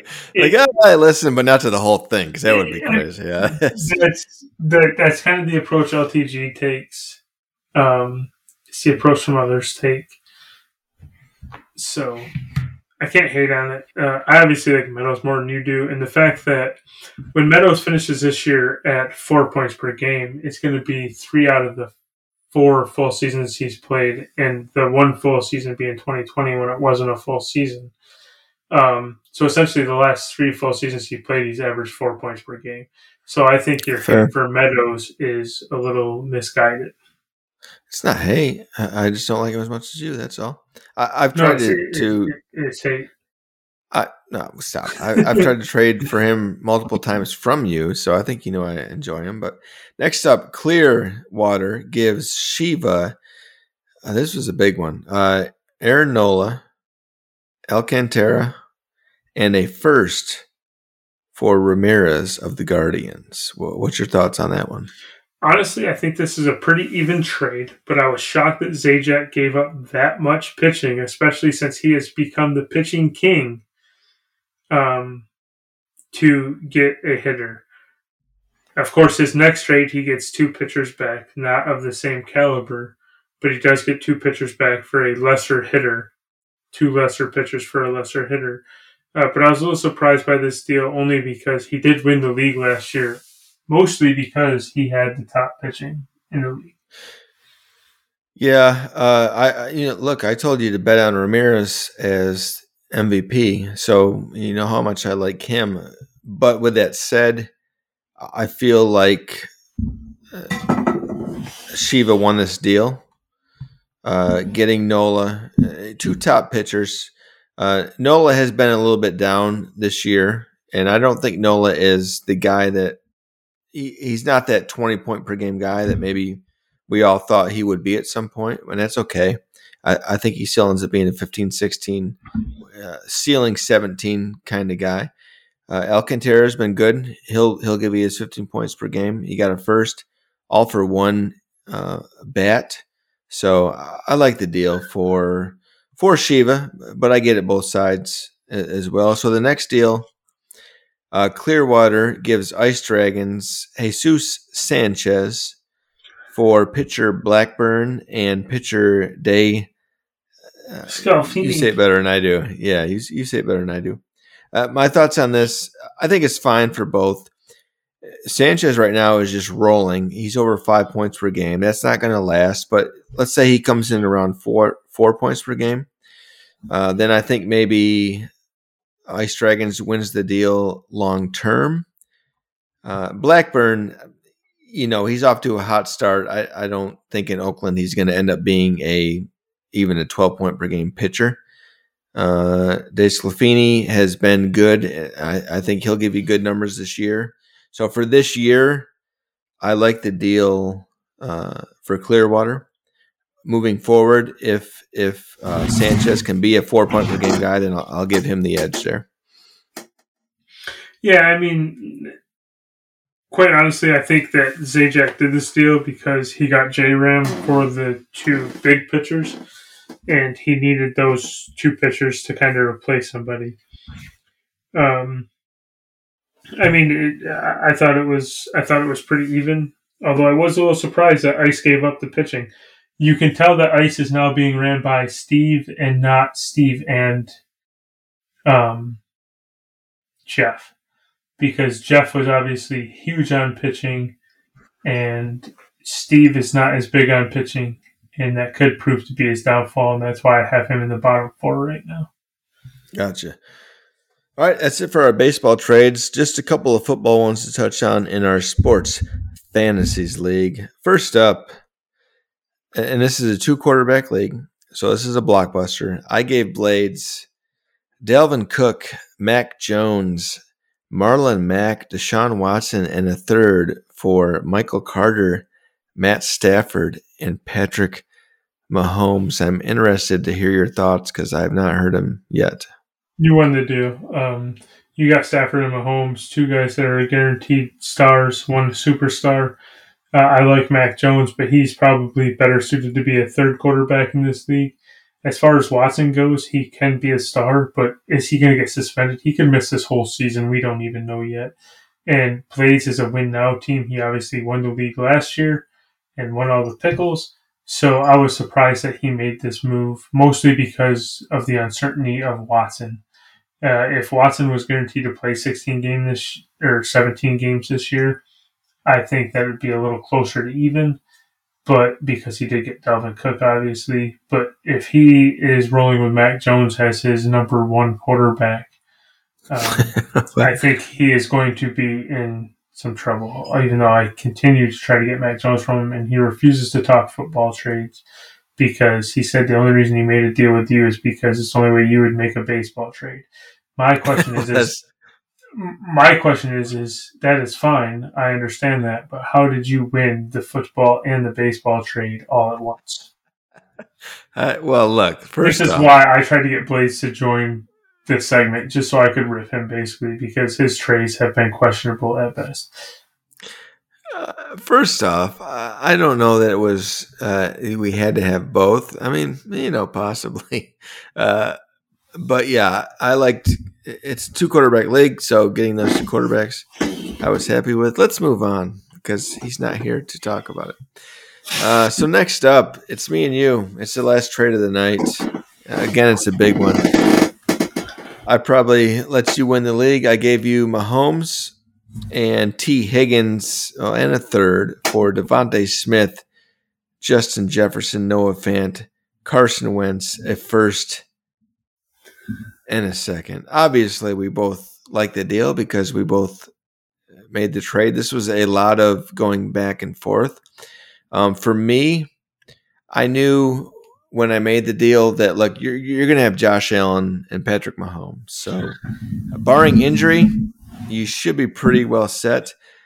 On my end, knowing that I have as my two quarterbacks Kyler Murray and Matt Stafford, I'm good with that. Wentz is my third. I'm okay with that. It was about having Justin Jefferson and Ja'Marr Chase, who I consider the wide receiver one and two dynasty value. Um, those are my core receivers, you know, for the next decade. Uh, so, I, you know, all that to say, I, I, think we both, I think we both achieved what we wanted to in this deal, and are both going to be better for it. Absolutely. The reason I made this deal is because I didn't have to give up Jonathan Taylor. Uh, every single time I sent an offer to you that included Jonathan Taylor, I was hoping you declined it. I did not want to give him up. So here's my situation. I have Allen and Mahomes as my quarterbacks. I have Taylor and Akers as my two top running backs. I still have Deebo Samuel and Hardman, who is currently the number one in Kansas City. I know that will change because they're going to either draft or I, trade for someone. I, I disagree. I think Juju's the number one, but I'll okay, take Hardman as the two. Okay, Juju can't stay healthy. Um, and then I also have Mark Andrews, who is a top two tight end. So, yeah. so and then I have yeah, Gabriel Davis, Melvin Gordon, and of course Hunter Renfrow, uh, amongst some others. So for me to get Allen and Mahomes, probably the top two quarterbacks in the league, if not one and two, one and three. Um, yeah it was too hard to pass up. On draft night, I actually wanted both of them. I could have had both of them. I let Luke get inside my head. I refused to go an extra dollar to get Allen. and then of course, then of course Eric ended up getting Mahomes, and he's mad about it because I didn't go an extra dollar, which I definitely could have at that point, but didn't. So the fact that I have them both now with Jonathan Taylor makes me so happy because on draft night, had I got Allen and Mahomes, I would not have Jonathan Taylor to, to go with them. So, and of course, I have Deebo for six dollars. So I am ecstatic, but I also understand why you did the deal and why you feel like it was a good move for you. Um, it, it's rare that we see the win-win trade, but I think this is a win-win trade, and I wouldn't be shocked to see you and I in the finals this coming year. Yeah, I would have loved to have Taylor over Jefferson as well. I just you weren't going to do Taylor without getting a guy like Mitchell back, um, which I didn't want to do, or and Mitchell and Higgins, something like that. So, uh, yeah, for me to give up, obviously, I wanted less back for Jefferson than I did for Taylor. Sure, and that makes sense. And but the other piece of that was uh, Taylor. Look, I love Taylor. I, I think he is the best uh, dynasty running back value for sure, but he is a running back, and the, you've got injury concerns with a running back over a wide receiver, and you've got the kind of just the longevity issue, right? I mean, Taylor could be the number one running back for the next four years, and then it's over no matter what because he's going to be 27, 28, and like all running backs, that's when it ends.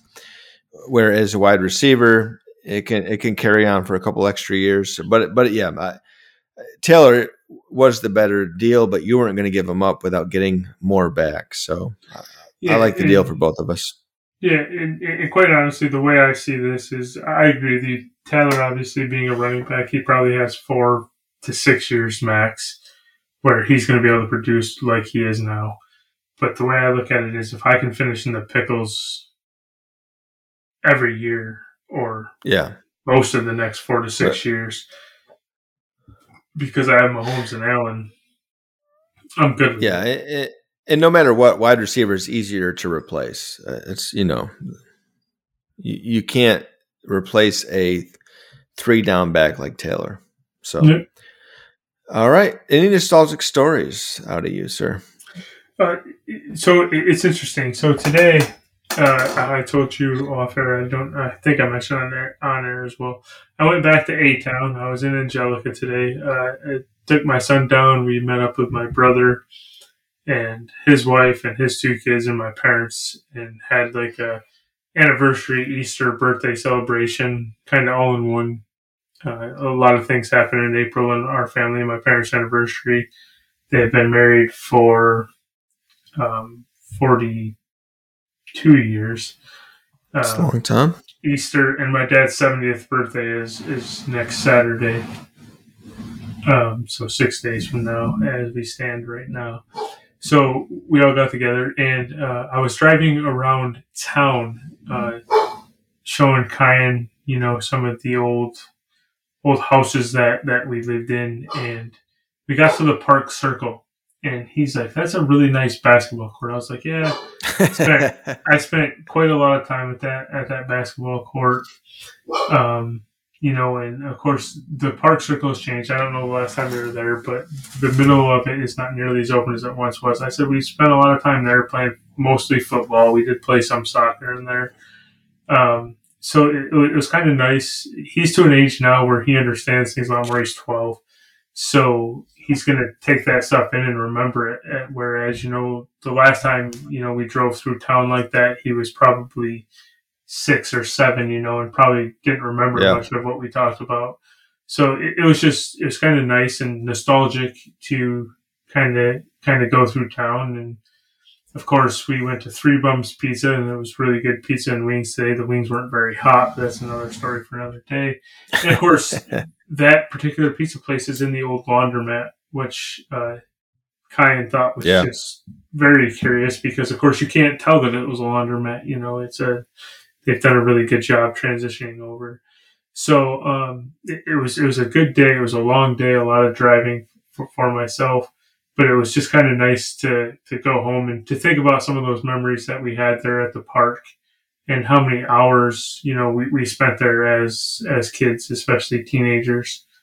And uh, you know, I've I've been to a couple of playgrounds uh, around small towns, and none of them quite add up to, you know, that little what is it, merry-go-round, you know, death trap that we used to play on, and uh, and and then the basketball court, and of course, like I said, the the field was very open in the middle of the park, so we did a lot of stuff in there as well.